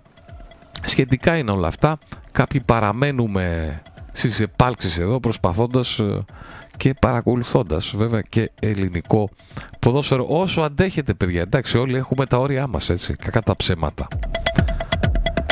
Ξεκινά λοιπόν ε, το ελληνικό πρωτάθλημα. Θα δούμε το πρόγραμμα. Να δούμε το πρόγραμμα και σιγά σιγά να κλείσουμε για σήμερα. Καθώς έχουμε συμπληρώσει σχεδόν δύο ώρο μαζί και σήμερα σε μία, μία ακόμη, ένα ακόμη μαραθώνιο αθλητικό δελτίο εδώ στο Μετρόπολης Καβάλας. Ξεκινά λοιπόν η Super League με το παιχνίδι του Βόλου της ομάδας του κ. Μπέου με τον Αστέρα Τρίπολης. Βόλος Αστέρας Τρίπολης στις 9.30 σήμερα το βράδυ η πρεμιέρα της Super League 1. Αύριο Σάββατος στις 8 Ατρόμητος Αθηνών Όφη στις 9.30 Πας Λαμία ΑΕΚ και στις ε, 10 παρατέταρτο το παιχνίδι του ΠΑΟΚ, το πρώτο παιχνίδι για τον ΠΑΟΚ τη φετινή σεζόν με τον Πανετολικό στις 10 παρατέταρτο αύριο. Και την Κυριακή 21 Αυγούστου στις 8 Παναθηναϊκός Ιωνικός στις 8 και μισή το πρώτο παιχνίδι για τον Άρη, Άρης Λεβαδιακός και στις 10 Ολυμπιακός Πας Γιάννενα με τον Ολυμπιακό να, είμα- να είναι το πρώτο φαβορή όπως είπαμε για την κατά, κατάκτηση του τίτλου πρώτο και μεγάλο φαβορή με απόσταση από τον δεύτερο. Σχεδόν ε, πάνω από διπλάσιο διπλάσια η διαφορά. Δηλαδή 1,70 δίνει ο Ολυμπιακός 5 δίνει ο δεύτερος. Δεύτερος που είναι η ΑΕΚ. Ε, η ΑΕΚ, ναι. Και τρίτος είναι ο Παναθηναϊκός με 7. 1,70 Ολυμπιακός, 5 ΑΕΚ 7 α, Παναθηναϊκός. Στο 8.30 αν δεν κάνω λάθος ο ΠΑΟΚ. Και στο 15 ο Άρης από εκεί και πέρα το χάος όπως είπαμε 1500 δίνει ο Αστέρας Τρίπολης για κατάκτηση πρωταθλήματος καταλαβαίνετε πάντως σήμερα ανακοινώθηκε και το πρόγραμμα της δεύτερης έως πέμπτης αγωνιστικής στην κορυφαία κατηγορία εγώ θα έλεγα καιρός ήταν, αυτά θα έπρεπε να είναι από πριν, από πολύ πριν γνωστά. Πάντως σήμερα ανακοινώθηκε οριστικά το πρόγραμμα από την δεύτερη ω την πέμπτη αγωνιστική. 9.30 θυμίζω πρεμιέρα στην Super League 1. Να δούμε τι άλλο περιλαμβάνει, να θυμηθούμε τι άλλο περιλαμβάνει η σημερινή βραδιά. Βεβαίως το μπάσκετ, όπως είπαμε, περιλαμβάνει σε 9 το παιχνίδι της εθνικής μας, ένα ακόμη παιχνίδι προετοιμασίας στα πλαίσια του τουρνουά Ακρόπολης. Αυτή τη φορά με την Τουρκία. Θεωρείται από τους γνώστες του μπάσκετ ως το πιο κρίσιμο τεστ, ε, δοκιμαστικό τεστ μέχρι το επόμενο βέβαια πάντα αυτό με την Τουρκία για το τουρνουά Ακρόπολης ο σημερινός στους 9 με μετάδοση όπως είπαμε από την κρατική τηλεόραση. Αυτή την ώρα τελείωσε το άλλο παιχνίδι το τουρνουά Ακρόπολης το παιχνίδι της Γεωργίας με την Πολωνία. Η Πολωνία κέρδισε. Στα άλλα σημερινά, όσον αφορά το ποδόσφαιρο, έχουμε League One στις 10 το Λιόν Τρουά, στις 9.30 νωρίτερα Γερμανία Bundesliga Gladbach Χέρτα Βερολίνου και Ισπανία La Liga στις 9 το Εσπανιόλ Ράγιο Βακεκάνο και στις 11 το Σεβίλη Βαγιαδολίδ. Εμείς θα ανανεώσουμε το ραντεβού μας για την ερχόμενη Δευτέρα, λίγο μετά τις 6 το απόγευμα. Εσείς βεβαίως θα μείνετε συντονισμένοι εδώ στην κορυφαία αθλητική συχνότητα στα ραδιοφωνά σας. Αύριο βέβαια και η μετάδοση του αγώνα του ΠΑΟΚ, το πρώτο παιχνίδι του ΠΑΟΚ με τον Πανετολικό. Καλή συνέχεια, καλό Παρασκευό Σαββατοκύριακο.